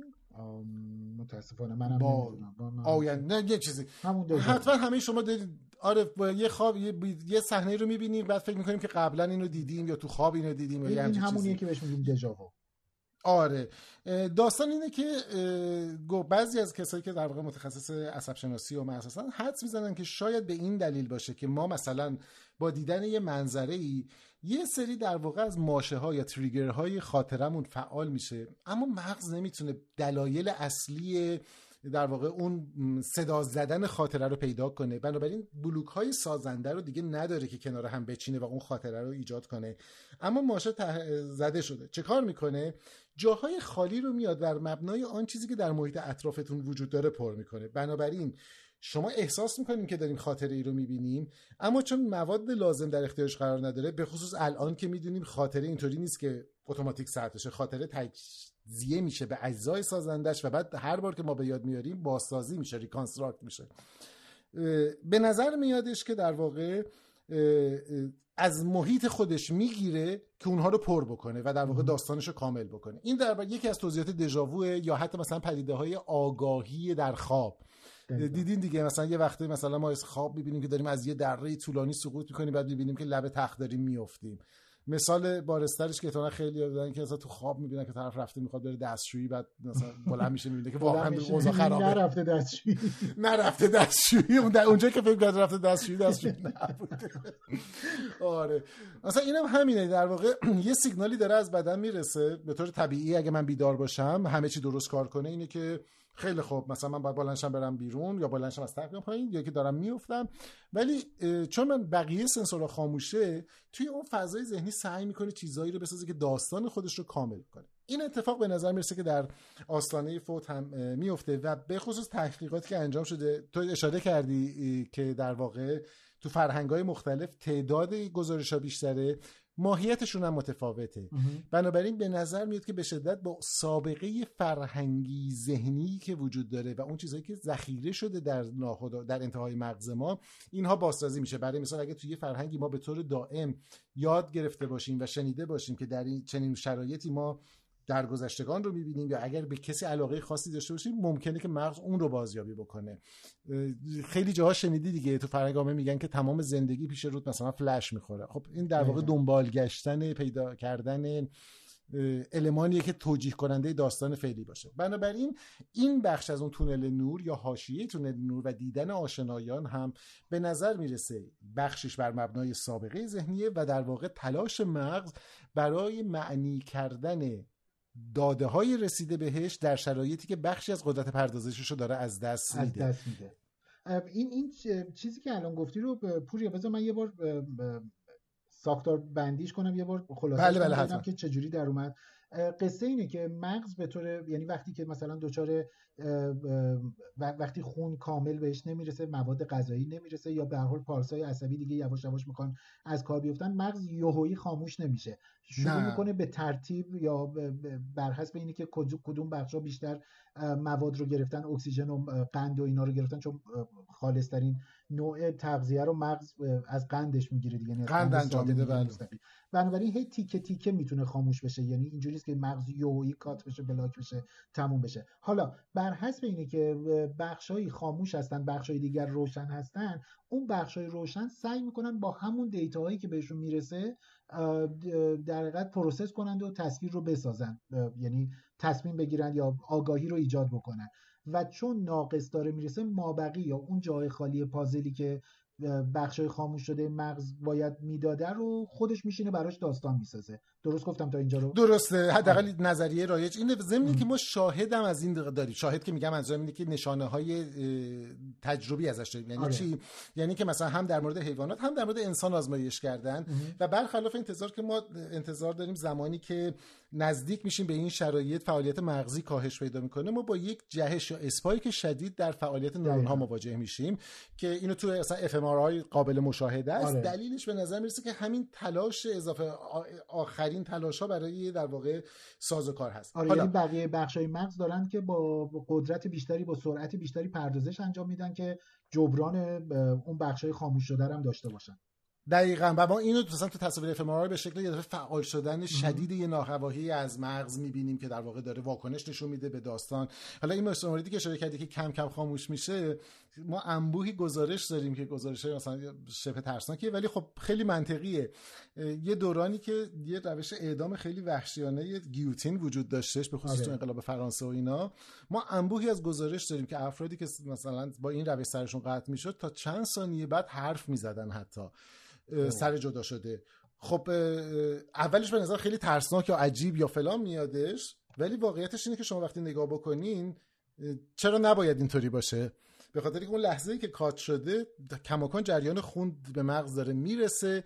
کماکان در واقع اکسیژن رسیده. بنابراین تا چند ثانیه بعد از اون هنوز مغزه داره کارشو می‌کنه. فقط به بدنش وصل نیست. برای همینم یکی از در واقع متحجرانه ترین احمقانه ترین روش های اعدام قدیم بودش. حالا برخلاف اینی که میگن که خیلی قاطع و سر... یعنی سرزرد می‌زنه و اینا ولی واقعا تموم نمیشه اینقدر سریع. آره از برای برای اون یارو که گردن می‌زنه روش خوبیه برای بقیه. برای اون بنده خدا که اون زیر خیلی خوب نیستش. و نکته آره و این در واقع توجیه نکته جالب دیگه ای که وجود داره مسئله ببخشید. نکته دیگه که وجود داره اون مسئله شعف یا در واقع اکسازی که در واقع احساس میشه و خیلی ها گزارش دادن درد پایان می‌رسه آرامش بسیار زیاد. حتی برخی ها این رو کسایی که مثلا به روش های بودایی اعتقاد دارن این رو آره. پیش درآمد یا دموی یا تیزری از نیروانا مثلا می‌دونستن و اینا. متاسفانه اینم به نظر می‌رسه که توجیه خیلی جذاب و اینوری داره دیگه. آره خیلی خیلی این یکی دیگه واقعا خیلی فیزیکی هستش. دقیقا. و به خصوص که ما مثلا سازوکارهای مشابهش رو داریم که استفاده میشه.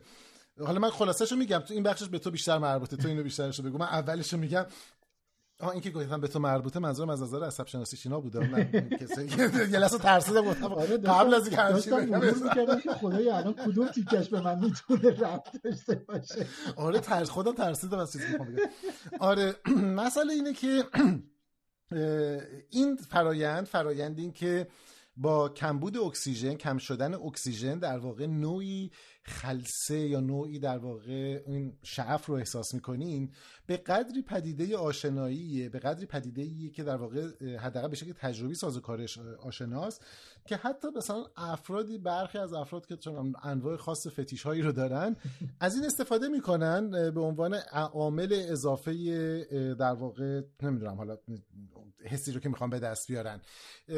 حالا تو فرایندی که اصلا به چوک کردن یا خفه کردن معروفه. حتی بعضیه که مثلا چه می‌دونم این فرقه ها و کالتایی که وجود دارن که حتی ادعا می‌کنن که ما می‌خوایم شما رو وصل کنیم به ماورا یه روشی دارن دو تا دستشون رو می‌ذارن طرف دو تا شارگ گردن عملا نزدیک می‌کنن فرد رو به مرحله که اکسیژن به مغزش نرسه و اون فرد علاوه بر اینکه یه احساس رهایی می‌کنه توی پرانتز به هیچ وجه این کارو در خونه تست نکنید. آره اکثر موارد با مرگ افراد همراه بوده. آره یعنی اثرات واقعا خطرناکی داره. بعضی وقتا حتی غیر قابل برگشت. آره ما گزارش های شدیدی داریم از اینکه افراد می‌خواستن همچین کاری رو بکنن و بعد از بین رفتن و بعد اینکه یادتون باشه اینجا شما وقتی اکسیژن رو نمیرسونین به مغزتون فارغ از اینکه چی می‌کنین اون بعضی از سلولای شما میمیرن و واقعا قابل برگشت نیستش. پس همین لطفا این کار نکنین فقط به عنوان چی میگن؟ اطلاعات background داشته باشید. آره, آره.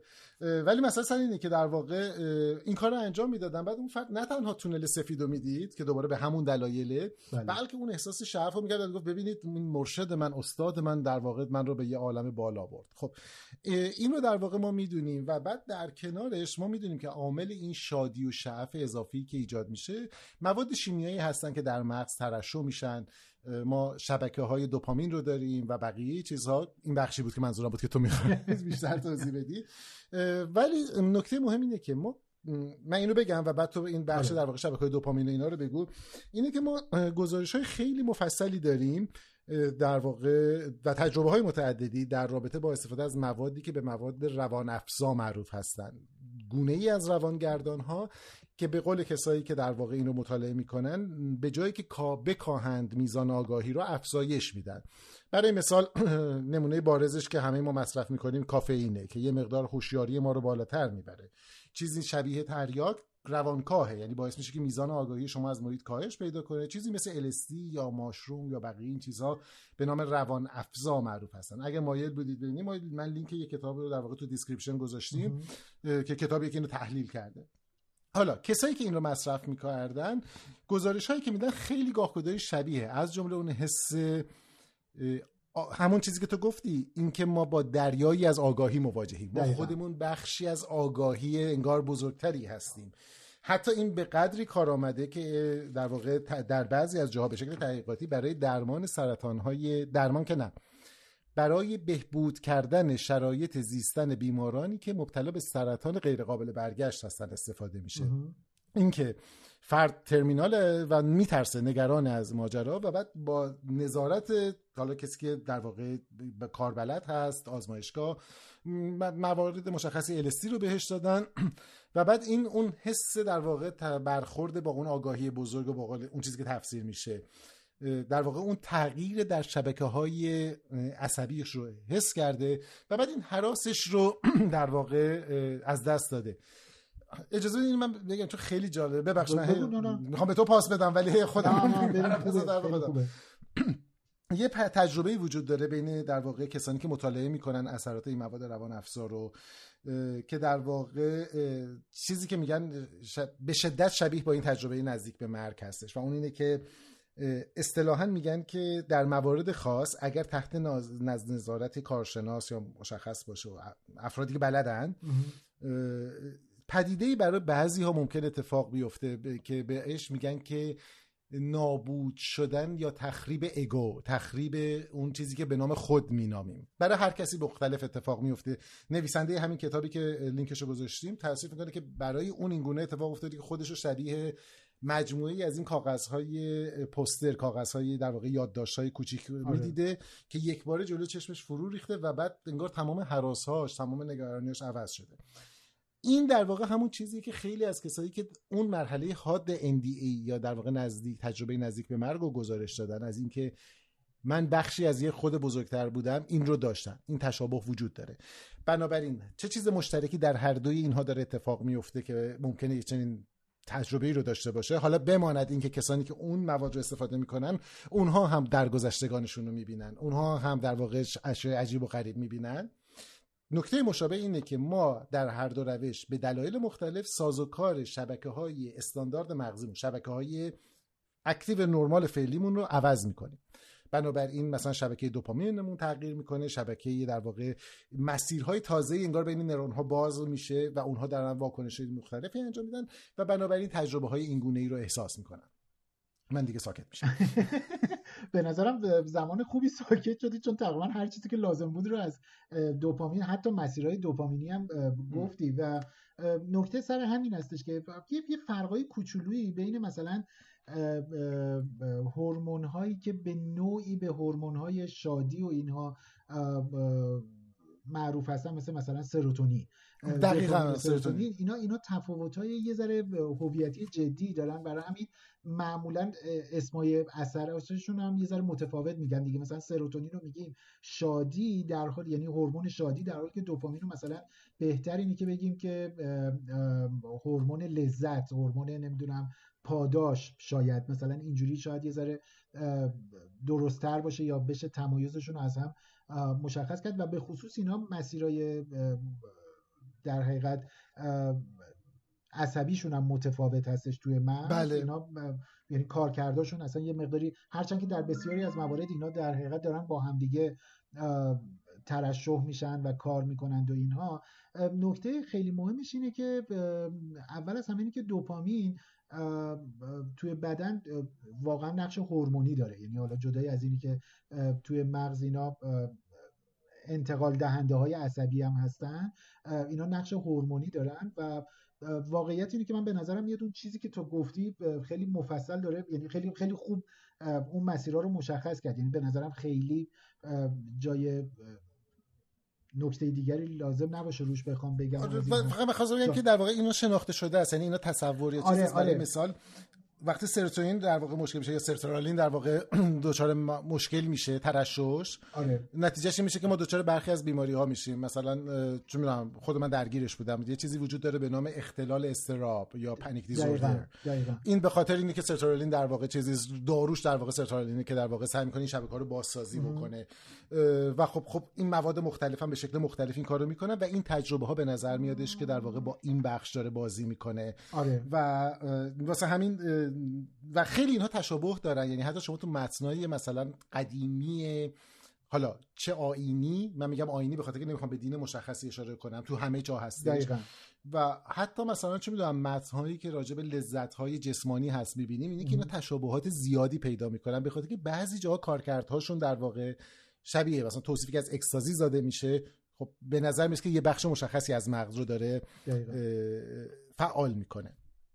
آره و نکته خیلی مهمش دقیقا همین تیکه که داشتی می‌گفتی اینی که اینها رو ما به شکل بالینی یعنی خیلی مشخص تجربی و بالینی استفاده کردن و عدم استفاده کردنشون رو آزمودیم. یعنی اینکه می‌دونیم که یعنی این چیزایی که داریم میگیم خیلی هم رو مثلا فقط بحث تئوری ها نیستن یا مثلا فقط بحث اینی که یه سری مسیرهای بیوشیمیایی طراحی شده باشه و فکر کنیم که اینجوریه. یعنی می‌خوام بگم که این تجربه های نزدیک مرگ ها که حالا مثلا این قصه سرخوشیه و این دانایی غرق شدن تو دانایی یا آگاهی اینا واقعا چیزی که مثلا دارم میگم مثلا اینه که دوپامین وقتی که تغییرات جدی پیدا می‌کنه علائم مثلا شیزوفرنی رو نشون میده و خب بله بله. می‌دونی شیزوفرنی خیلی چیز داره خیلی خیلی توهم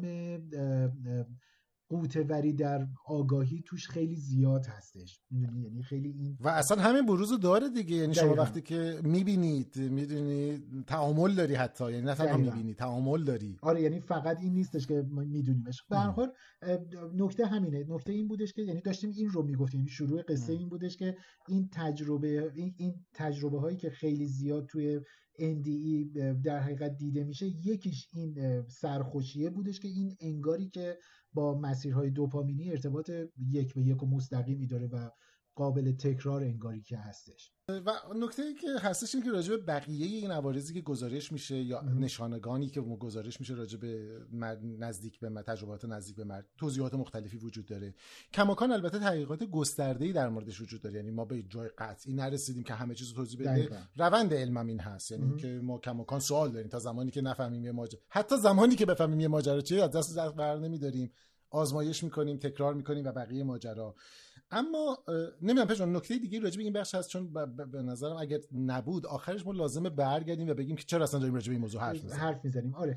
ببین یه نکته خیلی مهم من مطمئن هستم زمانی که این پخش بشه و دوستان بشنوندش حتما مصداق ها و مثال های زیادی به خصوص همون هایی که مثلا توی برنامه های تلویزیونی توی کتاب هایی که موافق ماورایی بودن پدیده های اندی هستن گفته میشه حتما مثال های زیادی از اون به ما خواهد رسید بله. مثلا اینی که میگن که مثلا چه می‌دونم یک بیماری که در حین جراحی تجربه نزدیک مرگ رو داشته احیا شده برگشته و بعد یک چیزهایی رو گفته که مثلا چه می‌دونم مثلا شرح دقیق لوازم جراحی رو در حالی که اصلا اطلاعاتی راجع به این موضوع نداشته بله بله. این این مثال خیلی معروفیه که من دیدم خیلی جاها گفته میشه یا مثلا یه مثالی که باز اینو من توی خیلی از نوشته هایی که موافقین ماورایی بودن اندی هستن مثلا این مثال این مستاق اصلا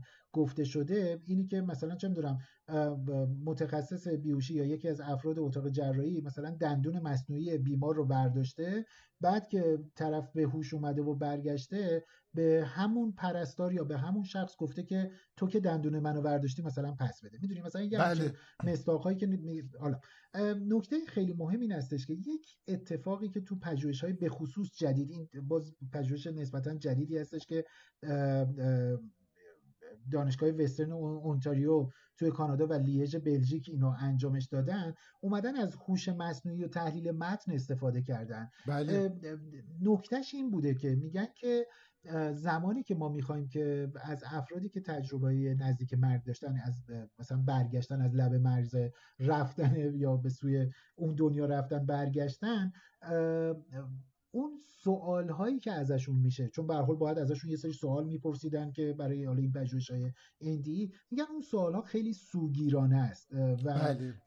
نتیجهش توی این در حقیقت تحقیقات خودش رو نشون می‌داده. برای اینکه بتونن جلو اینو بگیرن اومدن در حقیقت هوش مصنوعی رو استفاده کردن تحلیل متن مبتنی بر هوش مصنوعی رو که بتونن این سوگیری ها رو تا حد ممکن به صفر نزدیک بکنن و توی پژوهشی که انجام دادن وقتی که از حدود 157 نفر 158 نفر در حقیقت پرسشنامه پر کردن توی که این تجربه هاشون رو توی حد اکثر 140 کلمه بخوان بیان کنند و تحلیل کنن اون تحلیل ها دیگه شامل این اتفاقای سوگیرانه یا مستاقهای شخصی نبوده. یعنی خیلی درسته. نکته مهمی که اینو حواسمون باشه که مثلا دارم میگم و وقتی ما برگردیم از یه نفری بپرسیم که اونم توی یه همچین تجربه‌ای که واقعا خیلی هم تو شرایط طبیعی و عادی نیستش. مثلا به طرف بگی که اون موقع تو نور روشنی ندیدی. بدون شک طرف این نور روشنه توی ذهنش میمونه. یا مثلا اینی که بله. اون موقع تو فکر نمی کنی که همه دانایی دنیا رو داشتی؟ خب طرف به احتمال زیاد میگه چرا داشتم. می‌دونی؟ یعنی می‌خوام بگم که این سوگیری در سوال ها تو پاسخ هم خودش رو نشون میده که حالا پژوهش های جدید داره اینو یه ذره بهش توجه می‌کنه و داره تلاش می‌کنه با تکنیک های جدید بشه کنترلش کرد. خب اینا خیلی نکته های مهمی که تو پژوهش های جدید خودش رو نشون میده. یه نکته دیگه هم راجع به این بخش واقعا من می‌دونم که این یکی از اون نکته هایی که از بین تمام این عوارض تجربه های نزدیک به من این یکی خیلی عجیبه. یعنی که به نظر اینکه من خودم رو شناور دیدم بالای خودم داشتم از بالا نگاه می‌کردم آره. این حرفا. یه کار تحقیقی انجام شده بود. اگر اشتباه نکنم حدود 2017 اینا بودش که در واقع رفته بود تمام این گزارش ها رو برداشته بود اونایی که سند از بیمارستان و این حرفا. آره. و اولا به این نتیجه رسید که برخلاف به خیلی از ادعاها هیچ کدوم از کسانی که چنین ادعایی رو کردن زمانی نبوده ادعاشون که اصطلاحا flatline شده باشن. یعنی برخلاف ادعا زمانی که در واقع قلب متوقف شده جریان خون به مغز متوقف شده هیچ کس چنین گزارشی رو نداده. که گزارش ها مال کسانی بوده که اصلا در آستانه بودن واقعا. یعنی کماکان فعالیت زیستی داشتن. پاشون بیشتر این بوده. آره. البته طبیعتا با مردا صحبت نکنید دیگه کسانی که برگشتن. نکته دوم ماجرا این بوده که اینو در مقیاس کوچیکتر در جاهای دیگه هم می‌بینیم. مثلا خب همه می‌دونن دیگه مثلا بیهوشی درجات مختلف داره. مثلا من بین فکر کنم که متخصصان بیهوشی اصلا یه اصطلاحی وجود داره که آگاهی ضمن بیهوشی. یعنی شما کماکان بیهوشین و بعد کماکان بخشی از محیط رو احساس می‌کنین البته نه به شکل عادی. بله. برای همین هم مثلا درجاتش فرق داره. و بار دیگه مغز می‌تونه این داده های ناقص رو بگیره و به شکل یک تصویر کنار هم قرار بده. و در واقع بر مبنای احساسی که از ما حتی اصلا صداهایی که میشنن مثلا ما خیلی خیلی افرادی که بیهوشن درسته که صدا رو اون لحظه به یاد نمیارن که میشنن ولی ممکنه بشنون ولی نمی‌تونه واکنششون بده و این رو میاره در واقع در قالب ساختار قرار میده. البته گزارش های وجود داره که این کمتر توضیحی براش وجود داره و البته اعتبار سنجیش هم خیلی سخت داره که اصلا تجربه نزدیک به مرگ نیست. بعضی از افراد موقع خواب چنین گزارشی رو میدن که مثلا طرف خوابیده بعد یه همچین خوابی رو دیده. مثلا رفته بلند شده رفته تو آشپزخونه رفته فلانجا بالا یخچال بعد یه دفعه از خواب بیدار شده رفته دیده که آره همون چراغ روشنه یا همون چیز. این کمتر توضیح داده شده.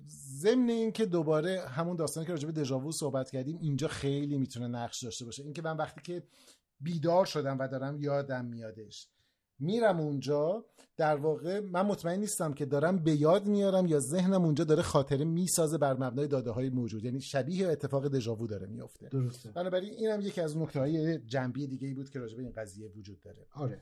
و, و به نظرم میادش که پوریا این نکته حتما خوبه که بگیم تو خیلی زمینی بهش اشاره کردی. به نظرم یه بار یه خورده مستقیم ترم بهش اشاره بکنیم که معنی این چیزهایی که الان ما گفتیم این نیستش که NDE پس پروندهش بسته شده. دیگه ما می‌تونیم مشکلش چیه یا قصهش چیه. یا به عبارتی همه قصه رو می‌تونیم توضیح بدیم و با علم امروزی همه آن چیزی که داره رخ میده خیلی واضح و روشن هستش. نه بدون شک ما بخشای سخت توضیح دادنی داریم. بخشایی که شاید توضیح خیلی محکم و مستدل و محکمی بر اساس داده های علمی امروز نداشته باشیم براش. این خیلی بدیهی و طبیعی هستش. کما اینی که راجع به سیاه چاله ها هم اینو نداریم. بله. راجع به نمی‌دونم مثلا چه می‌دونم راجع به انحنای فضا زمان هم در همین چند سال گذشته اصلا نداشتیم. جدیدن حالا یه ذره بخش های تاریکش کمتر شده. می‌دونید یعنی می‌خوام بگم که اینی که ما چیزی رو نمی‌دونیم معنیش این نیستش که چیز دیگری هست. دقیقا. همون مسئله جهش هست دیگه. آره بین این که من چیزی هست و من نمی‌دانم که حالا در این مورد این مثالاش رو می‌دونیم ولی در مورد بقیه چیزها بله. و حتی در این مورد در مورد مواردی که نمی‌دونیم. بین اینکه یه چیزی هست که نمی‌دونیم چیه و اینکه پس اینی که من نمی‌دونم نتیجهش اینه که اون اتفاقیه که خیلی دور از ذهنه این دقیقا. فاصلش خیلی بزرگه. دقیقا. حتی مثلا دارم میگم که شاید باز سالا به علاقه من و تو آدمایی مثل ما نزدیکتر هستش. برای همین راحتتر می‌تونیم ازش استفاده کنیم. وقتی ما از واژه UFO UFO استفاده بله. می‌کنیم نمی‌دونم خاطرت هست پوریا؟ یه زمانی یکی از من پرسید توی یک برنامه رادیویی بودش. پرسید که به نظر شما یوفو وجود داره؟ منو به عنوان مخالف برده بودن تو برنامه. پرسید که به نظر شما یوفو وجود داره؟ من خیلی محکم گفتم بله حتما وجود بله قطعا وجود داره. می‌دونی قطعا وجود داره. یو اف او یعنی اشیاء ناشناخته پرنده. خب بله یه یه چیزی در آسمان در حال حرکت هستش که من نمی‌دونم ماهیتش نمی‌دونم چیه. ولی آیا معنی این که یوفو وجود داره اینه که آدم فضایی ها وجود دارن؟ نمی‌دونم. بلند شدن اومدن نمی‌دونم از این اشکال توی مزرعه های گندم درست کردن نمی‌دونم اون خطوط دشت ناسکا رو درست کردن جواب نه هستش. یوفوها چیزایی هستن که هنوز شناخته نشدن یا من توضیحی توجیهی براشون ندارم. توی قضیه اندیه هم به همین ترتیب توی تجربه نزدیک مرگ هم به همین ترتیب. شاید ما بسیاری از آن چیزی که گفته میشه با فرض اینی که صداقت گوینده هم بله به هر حال تجربه شخصی دیگه خیلی سابجکتیوه. دقیقا. با فرض اینی هم که طرف آدم کلاش و شیاد و نمی‌دونم اینایی هم نبوده و آن چیزی که داره اعلام می‌کنه واقعا توی تجربه شخصیش بوده معنی این حرف این نیستش که الزاما چیز ماورایی عجیب و غریبی وجود داره اینا. شاید بخشایش توضیح بشه داد با دانایی امروز بخشایش هم حتما نمیشه توضیح داد یا توضیح محکمی وجود نداره و باید براش پژوهش های جدیدتری انجام بشه یا شاید باید وایسیم تا علم توسعه بیشتری پیدا بکنه. درسته. و به نظرم حالا برای جنبندی کم کم برگردیم به اول داستان که در واقع چرا ما این رو اصلا راجبش داریم صحبت می‌کنیم. اینکه تو شبکه چهار برنامه این گونه ساخته شده که به نوعی بر مبنای حداقل اون چیزی که من دیدم و خوندم به اصرار بر اینه که ثابت کنه که ببینید زندگی پس از مرگ وجود داره چقدر گل و بلبل فلان این حرفا. این خطرناکه. یعنی اینکه اگه بله سوال سوال درستی. گفت ما اون دفعه هم گفتیم که در هر سوالی سوال محترمیه. دقیقا. ما می‌تونیم راجع به این برنامه مستند بسازیم اما همزمان نظره در واقع پژوهش‌هایی هایی که انجام شده رو بیاریم نظریات رقیب همدیگه گفته بشن. بله اینکه آیا توجیه دیگه ای داره یا نه؟ یعنی اینکه هر چیزی رو می‌بینیم نسبت بدیم و بعد گفتیم که این در واقع خطر جدی داره.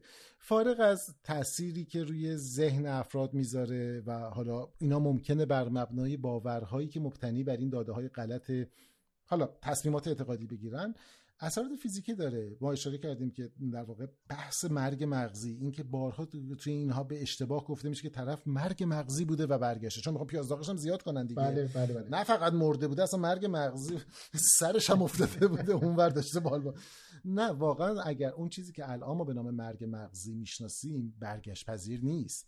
و در واقع تنها کاری که این انجام میده اینه که این باور رو می‌ذاره که اگر شما مثلا چون دستگاه ونتیلیتور رو یه نفر رو قطع کنید که دچار مرگ مغزی مثلا آدم کشتید چون ممکن بوده برگرده. و بعد در واقع اهدای عذر رو جلوشو می‌گیرید. بله. بنابراین یه مقدار محتاط باشین در مورد این ادعاها ادعاهایی که به معنای واقعی کلمه شبه علم سعی می‌کنه پشت تجربیات علمی قرار بگیره اما به هیچ کدوم از استدلالها نداره. تکرار پذیر نیست تجربه پذیر نیست توضیح ناپذیره و و چیزهای دیگه. و فوق العاده به نظر میادش که و تو این بخشش رو باید احتیاط کنیم. اصلا به عنوان فقط تجربه شخصی اعلام بشه. یعنی این خیلی و سوال خوبیه. بله. یعنی که آقا بله. اینو من تجربه رو دیدن یعنی چی؟ خب خیلی عالیه. ما ممکنه جواب داشته باشیم ممکنه نداشته باشیم. ولی اینکه از این نتیجه گیری اون هم در چنین مسئله مهمی دقیقا. اونم یعنی چیزی رو ببینی. می‌دونی مثلا وقتی که شما حالا منو تو خیلی روانشناسی دوست داریم.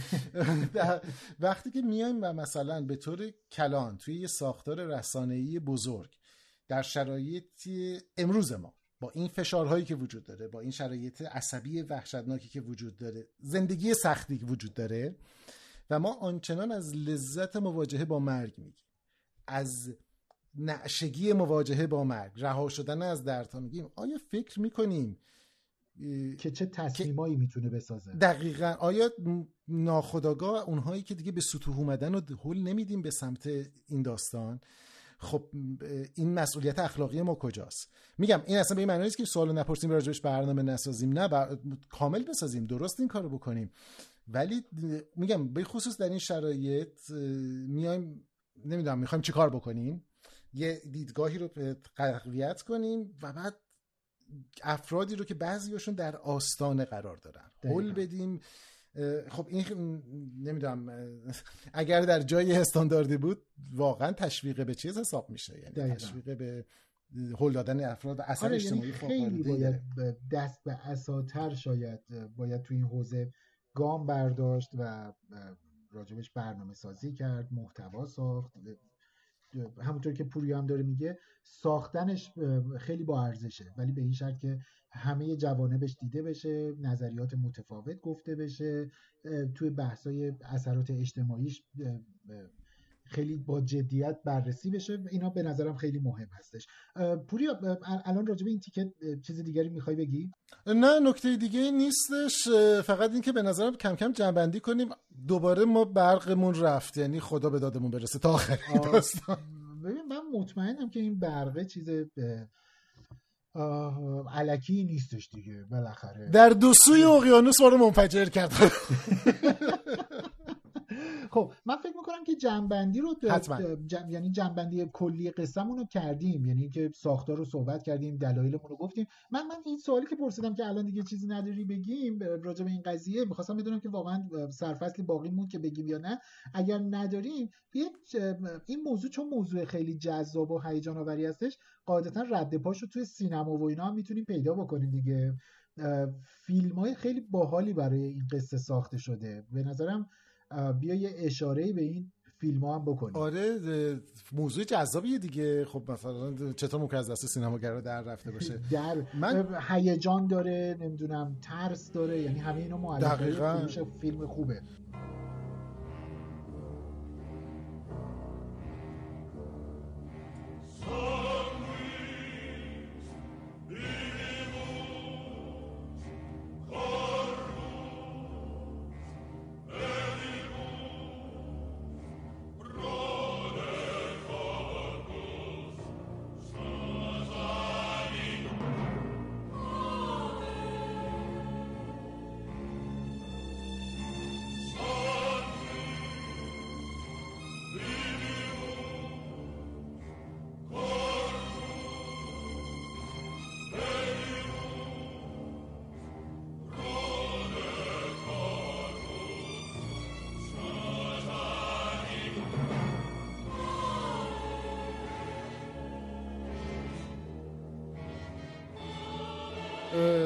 من دو تا تو ذهنم هستش حالا تو هم احتمالاً یه تعداد دیگه ای داری. یکیش بود که خیلی هم سر و صدا کرد در واقع بیشتر شبیه مثلا داستان چیز بود Heaven is for real بهشت واقعیه یا یه همچین چیزی بود. آره که خیلی آره. تاثیر نه من ندیدمش البته. راستش منم ندیدم. فقط خوندم می‌دونم که خیلی اثرگذار بود. یعنی حتی تو متنایی که بود اصلا ارجاع میدادش به این. آره. یکی دیگه هم بودش که من اینو دیدم. فیلم خیلی نقد خوبی نگرفته بود ولی داستان داستان هیجان انگیزی بودش. چند نسخه هم ازش ساختن. داستان Flatliners آ Flatliners اتفاقا اینو من دیدم. آره آره. ببین من تو خوب سلیقه سینمایی از Star Wars پیدا. آره دقیقا. داستان داستان گروهی گروهی از دانشجویان پزشکی و ایناست که اینا دارن رو همین داستان مرگ تحقیق می‌کنن این حرفا و با شوک الکتریکی اگه دیگه همین شوکایی که در واقع به قلب میدن برای احیا خب اگر آره. قلب احیا باشه و بزنیم ببخشید من خندم گرفت یاد خاطر تو یکی از گشتای رصدی ما یه بنده خدایی دچار مشکل شده بود. بعد یه نفر داشت اینو شو... چیز می‌داد CPR می‌داد. بعد اون بدبخت هم زیر دستش داد داد می‌زد. بعد من به یکی از دوستان آدمی که الان زنده است داره حرف می‌زنه رو CPR می‌داد. اون با یه نه این کارو نمی‌کنه. خب بریم بگیریم از دستش. آره برای کشتنش راه حل خوبیه. خیلی صحنه رمانتیک. اون بنده خدا رو سعی می‌کرد نجات بده. اونم داد می‌زد. اونم داشت تلاش می‌کرد زنده بمونه. ولی خلاصه اینا حالا شوک الکتریکی در واقع قلب رو متوقف می‌کنن و سعی می‌کنن تجربیاتشون رو ببینن و بررسی کنن و بعد اینجا میشه که کار خراب میشه و کار از دست خارج میشه. اینم بگیم که flatline flatline اون زمانی که توی این فیلم ها زیاد حداقل دیدیم این نوار قلبی رو که می‌گیرن زمانی که اون بوق ممتد کشیده میشه و دیگه اون پومتا که قلب نیستش اون اون flatline هستش دیگه به عبارتی. دقیقا. آره. این این فیلم Flatliner ه آره واقعا فیلم زیبایی هستش. نه فیلم زیبایی نیستش. موضوع خوبیه. روی کرد جذابی هستش به قصه. اون فیلم چیزم به نوعی توی همین ژانر قرار می‌گیره دیگه. پوریا اگه دیده باشی فکر کنم دیدی. چیه؟ Final Destination آره. دو. اون اونم تو همین مایا هستش. چون اونم داره یه جورایی انگار که تجربه های نزدیک مرگ یا نمی‌دونم اون در واقع تجربه اون مرگ نزدیک به یاروه که یارو ول نمی‌کنه گیر افتاده. ولی آره قسمت یکی از قسمتاش چون اونم ماشاءالله ساختن همین جوری آره یکی از آره قسمتاش خیلی نزدیکتر بود به این داستان در واقع تجربه های نزدیک به مرگ و آره. دقیقه البته چیزای دیگه هم داشتیم. مثلا یه سریال ترسناکی اخیرا بود. اسمش رو سعی می‌کنم یادم بیادش. خانه ای روی تپه را یه همچین چیزی که یه بخشی از اون دوباره تجربیات یه نفری بود که داشت نمی‌تونست مرز بذاره که کجا در واقع داره با افراد زنده هستش کجا در واقع تجربه آها. نزدیک به مرگش آها. هست این هم ایده خیلی جذابی بود آره. یه سریال دیگه بود که به نوعی یه بخشی از اینو اشاره می‌کرد به نام بیاند Her Eyes پشت چشمانش یه همچین چیزی آها. مستقیم راجع به این نبود. داستان بیشتر سر این بود که گفتیم تو این تجربه که شناور میشه روح و این حرفا. آره. داستان سر این بودش که حالا این واقعا مثلا فکر می‌کرد که روح خارج میشه از بدن و اینا و بعد یه جایی در واقع اینا جابجا می‌شدن. می‌رفتن تو بدنهای هم دیگه. خب هیجان انگیز بود. آره آره. یه فیلمی من به اسم استی آره. آره یه فیلمی به نام استی هست که اون اصلا واقعا چیز دیگه این تجربه های نزدیک مرگه که فکر می‌کنم توی حالا الان داره حدودی یادم میادش. تصادف می‌کنه که زن و بچهش هم توی تصادف مردن یا یه همچین چیزی بودش. فیلم استی رو من یادمه که خیلی جدی به این قصه ربط داره. یه فیلم دیگه ای بود که این اتفاقا یعنی این اصلا میشه گفتش که برای همین قصه ساخته شده.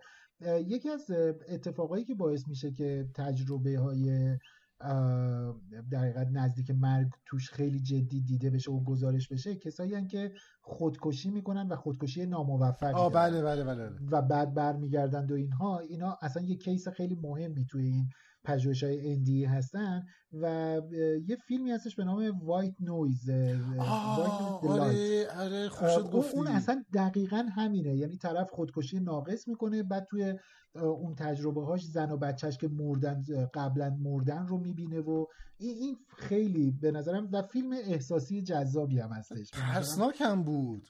آره آره یه ذره همچین آدم باید با قوت قلب بالا آره. نگاهش بکنه. دو تا بود یکی 2005 بود اگر اشتباه نکنم یکم جدیدتر بودش. جدیدش من بهتر بود. قبلیه رو من جدیده رو ندیدمش. من جدیده رو ندیدم.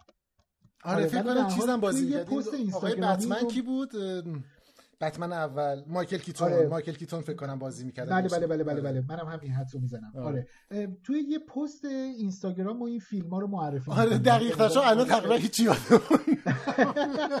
اینا رو با اسم آره کارگردان و اینا می اگر گفتی آره همشو با اسم کارگردان و اینا. توی پست اینستاگراممون توی این دو هفته ببینید که اگر دوست داشتین یه ذره فیلم چی میگن؟ هیجان انگیز هیجان انگیز و مرتبط با موضوع دیگه. یعنی به بله. نظرم این خیلی کار بامزه این نشون میده که من و پوریا چقدر قبل از برنامه سناریومون رو دیتیل می‌کنیم و اینا. برای همین وقتی گفتیم که فیلم بگیم من مطمئنم که پوریا که هیچی خود منم شوکه شدم. آره یعنی خودمون خودمون شوکه نبود که. آره. بعد مجبورم بودیم که اینو ضبط کنیم الان. یعنی زمان می‌دادیم یه چیز دیگه منفجر می‌شد یه جایی. آره یه رد و برق دیگری یک جایی می‌زد یه یه اتفاقی میافتاد اینا. آره. ما دو هفته فیلمای ترسناک ترسناک که ولی یه ذره چی میگن تعلیق آور به در مورد این موضوع بهتون معرفی می‌کنیم. بعدش آره. داستان فائقه رو گوش کنید از باشگاه ما که بشوره ببره.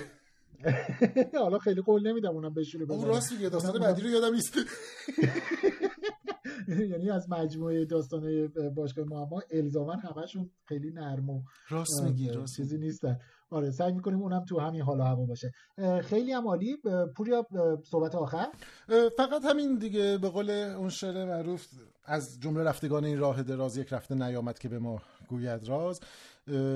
واقعیتش اینه که ما هم یه زندگی رو داریم و در واقع فارغ از اینکه چه اتفاقی بعد از مرگ میفته به نظرم حتی فکر کردن به مرگ و در واقع صحبت های ارزشش به اینه که قدر زندگی رو بدونیم و همین چیزی که هست و به یاد مرگ اگر میفتیم زندگیمون رو غنی بکنیم و به قولش که بود خیلی دل خوشی و مشتاقی به اون داستان نباشیم. حالا هر اتفاقی بعدش میفته بعدا می‌فهمیم. یا نمی‌فهمیم آره اون بعدنه. بسیار عالی. من فکر می‌کنم که حالا البته خودمون که همیشه کیف می‌کنیم با کارهایی که خودمون می‌کنیم ولی فکر می‌کنم برنامه خوبی شد. پوریا یه نکته خیلی مهم حالا هی ما می‌خوایم خدافزی بکنیم ولی نمی‌کنیم. اون تیکه اول که راجع به کووید می‌گفتیم به کره شمالی اصلا اشاره نکرد بله بله جا انداختیم. تفلکا رو کلا نادیده گرفتیم. تمام تو خودشون دلشون آره می‌خواد که نادیده بگیرن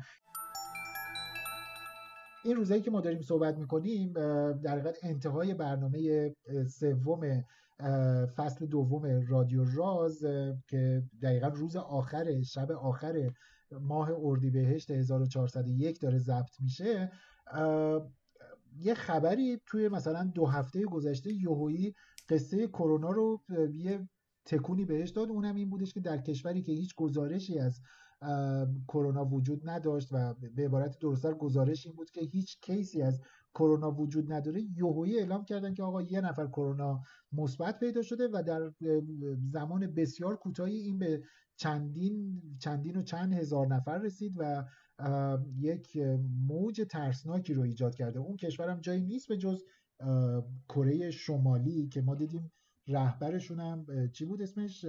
سونگ؟ اون. اون. آره.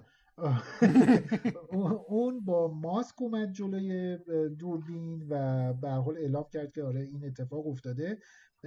خبر داغ تازه عجیب غریب دیگری داری پوری نه خیلی با تاخیر در واقع یعنی طبق ادعای خودشون می‌دونید که ما زمانی که با جای مثل کره شما سر کار داریم معمولا اینه که اطلاعات نداریم. واسه همین بله. همیشه سوال بود که اینجا هست یا نه. منطقی بود که ویروس وارد نشده اونجا و قرنطینه مونه به خاطر اینکه خب تعاملی وجود نداره با دنیا و رفت آمدی وجود نداشت.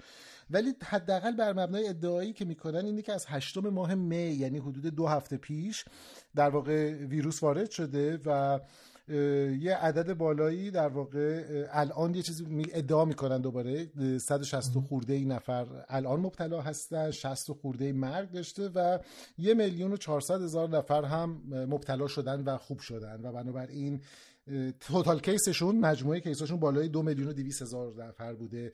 و خب خیلی از چند جهت جالبه. آیا واقعا این اعداد اعداد درستیه؟ آیا قبلا داده ها پنهان شده بود؟ یا اینکه اگر اعداد اعداد حتی نسبتا درستی باشه اگر اعداد درست باشه که خیلی هیجان انگیزه به خاطر اینکه کره شمالی داره یه اطلاعاتی رو منتشر می‌کنه. کم سابقه است.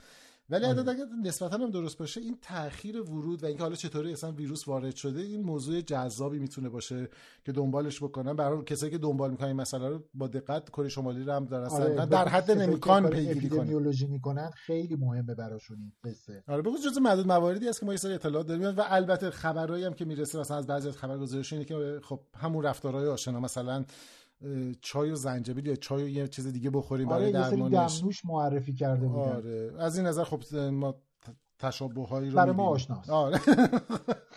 برای ما خاطر است. آره و و اینی که اینم در نظر داشته باشیم که کره شمالی در وضعیت بحرانی بحث غذا و قحطی و شرایط زیستی داره به سر می‌بره. باز طبق گزارش هایی که وجود داره این روزا یعنی این دو سه سال اخیر کره شمالی حتی در مرز قحطی بله. قرار گرفته و خب این خیلی شرایط رو می‌تونه نگران کننده بکنه کما اینی که مثلا دارم میگم دو میلیون نفر آدم اگر گزارش واقعا همین باشه یعنی یه چیزی حدود ده درصد جمعیت هست. و نکته که دیگه هم که وجود داره که نگران کننده است برای کره شمالی اینه که خب مثلا دسترسی به زیرساختهای دیجیتال برای همه میسر نیستش اصلا همین پدیده های مثل دورکاری و بقیه چیزها به این شکلی که بقیه جا تجربه شد حداقل امکان پذیر نیستش و نوع دسترسی ها متفاوته. و همه اینها در داستان می‌سازه دیگه. به حال این خبر جامونده ای بود که به نظر اومدش که حالا که رد و برق ما رو به بازنگری واداشته خوب بودش که بگیم انتهای برنامه است. من پژمان نوروزی از تهران. و من پوریا نازمی از اتاوا. از دو سوی اقیانوس برنامه سوم رادیو راز از فصل دوم رو در انتهای اردیبهشت 1401 مهیا کردیم. نمی‌دونم کی میشنوید. فکر کنم یکی دو روز دیگه هم اینو اگه رعد و برق نزنه به همون میشنوید بسیار عالی. وقتت بخیر پوریا. شما همینطور. شنونده ها بخیر. خدا نگهدار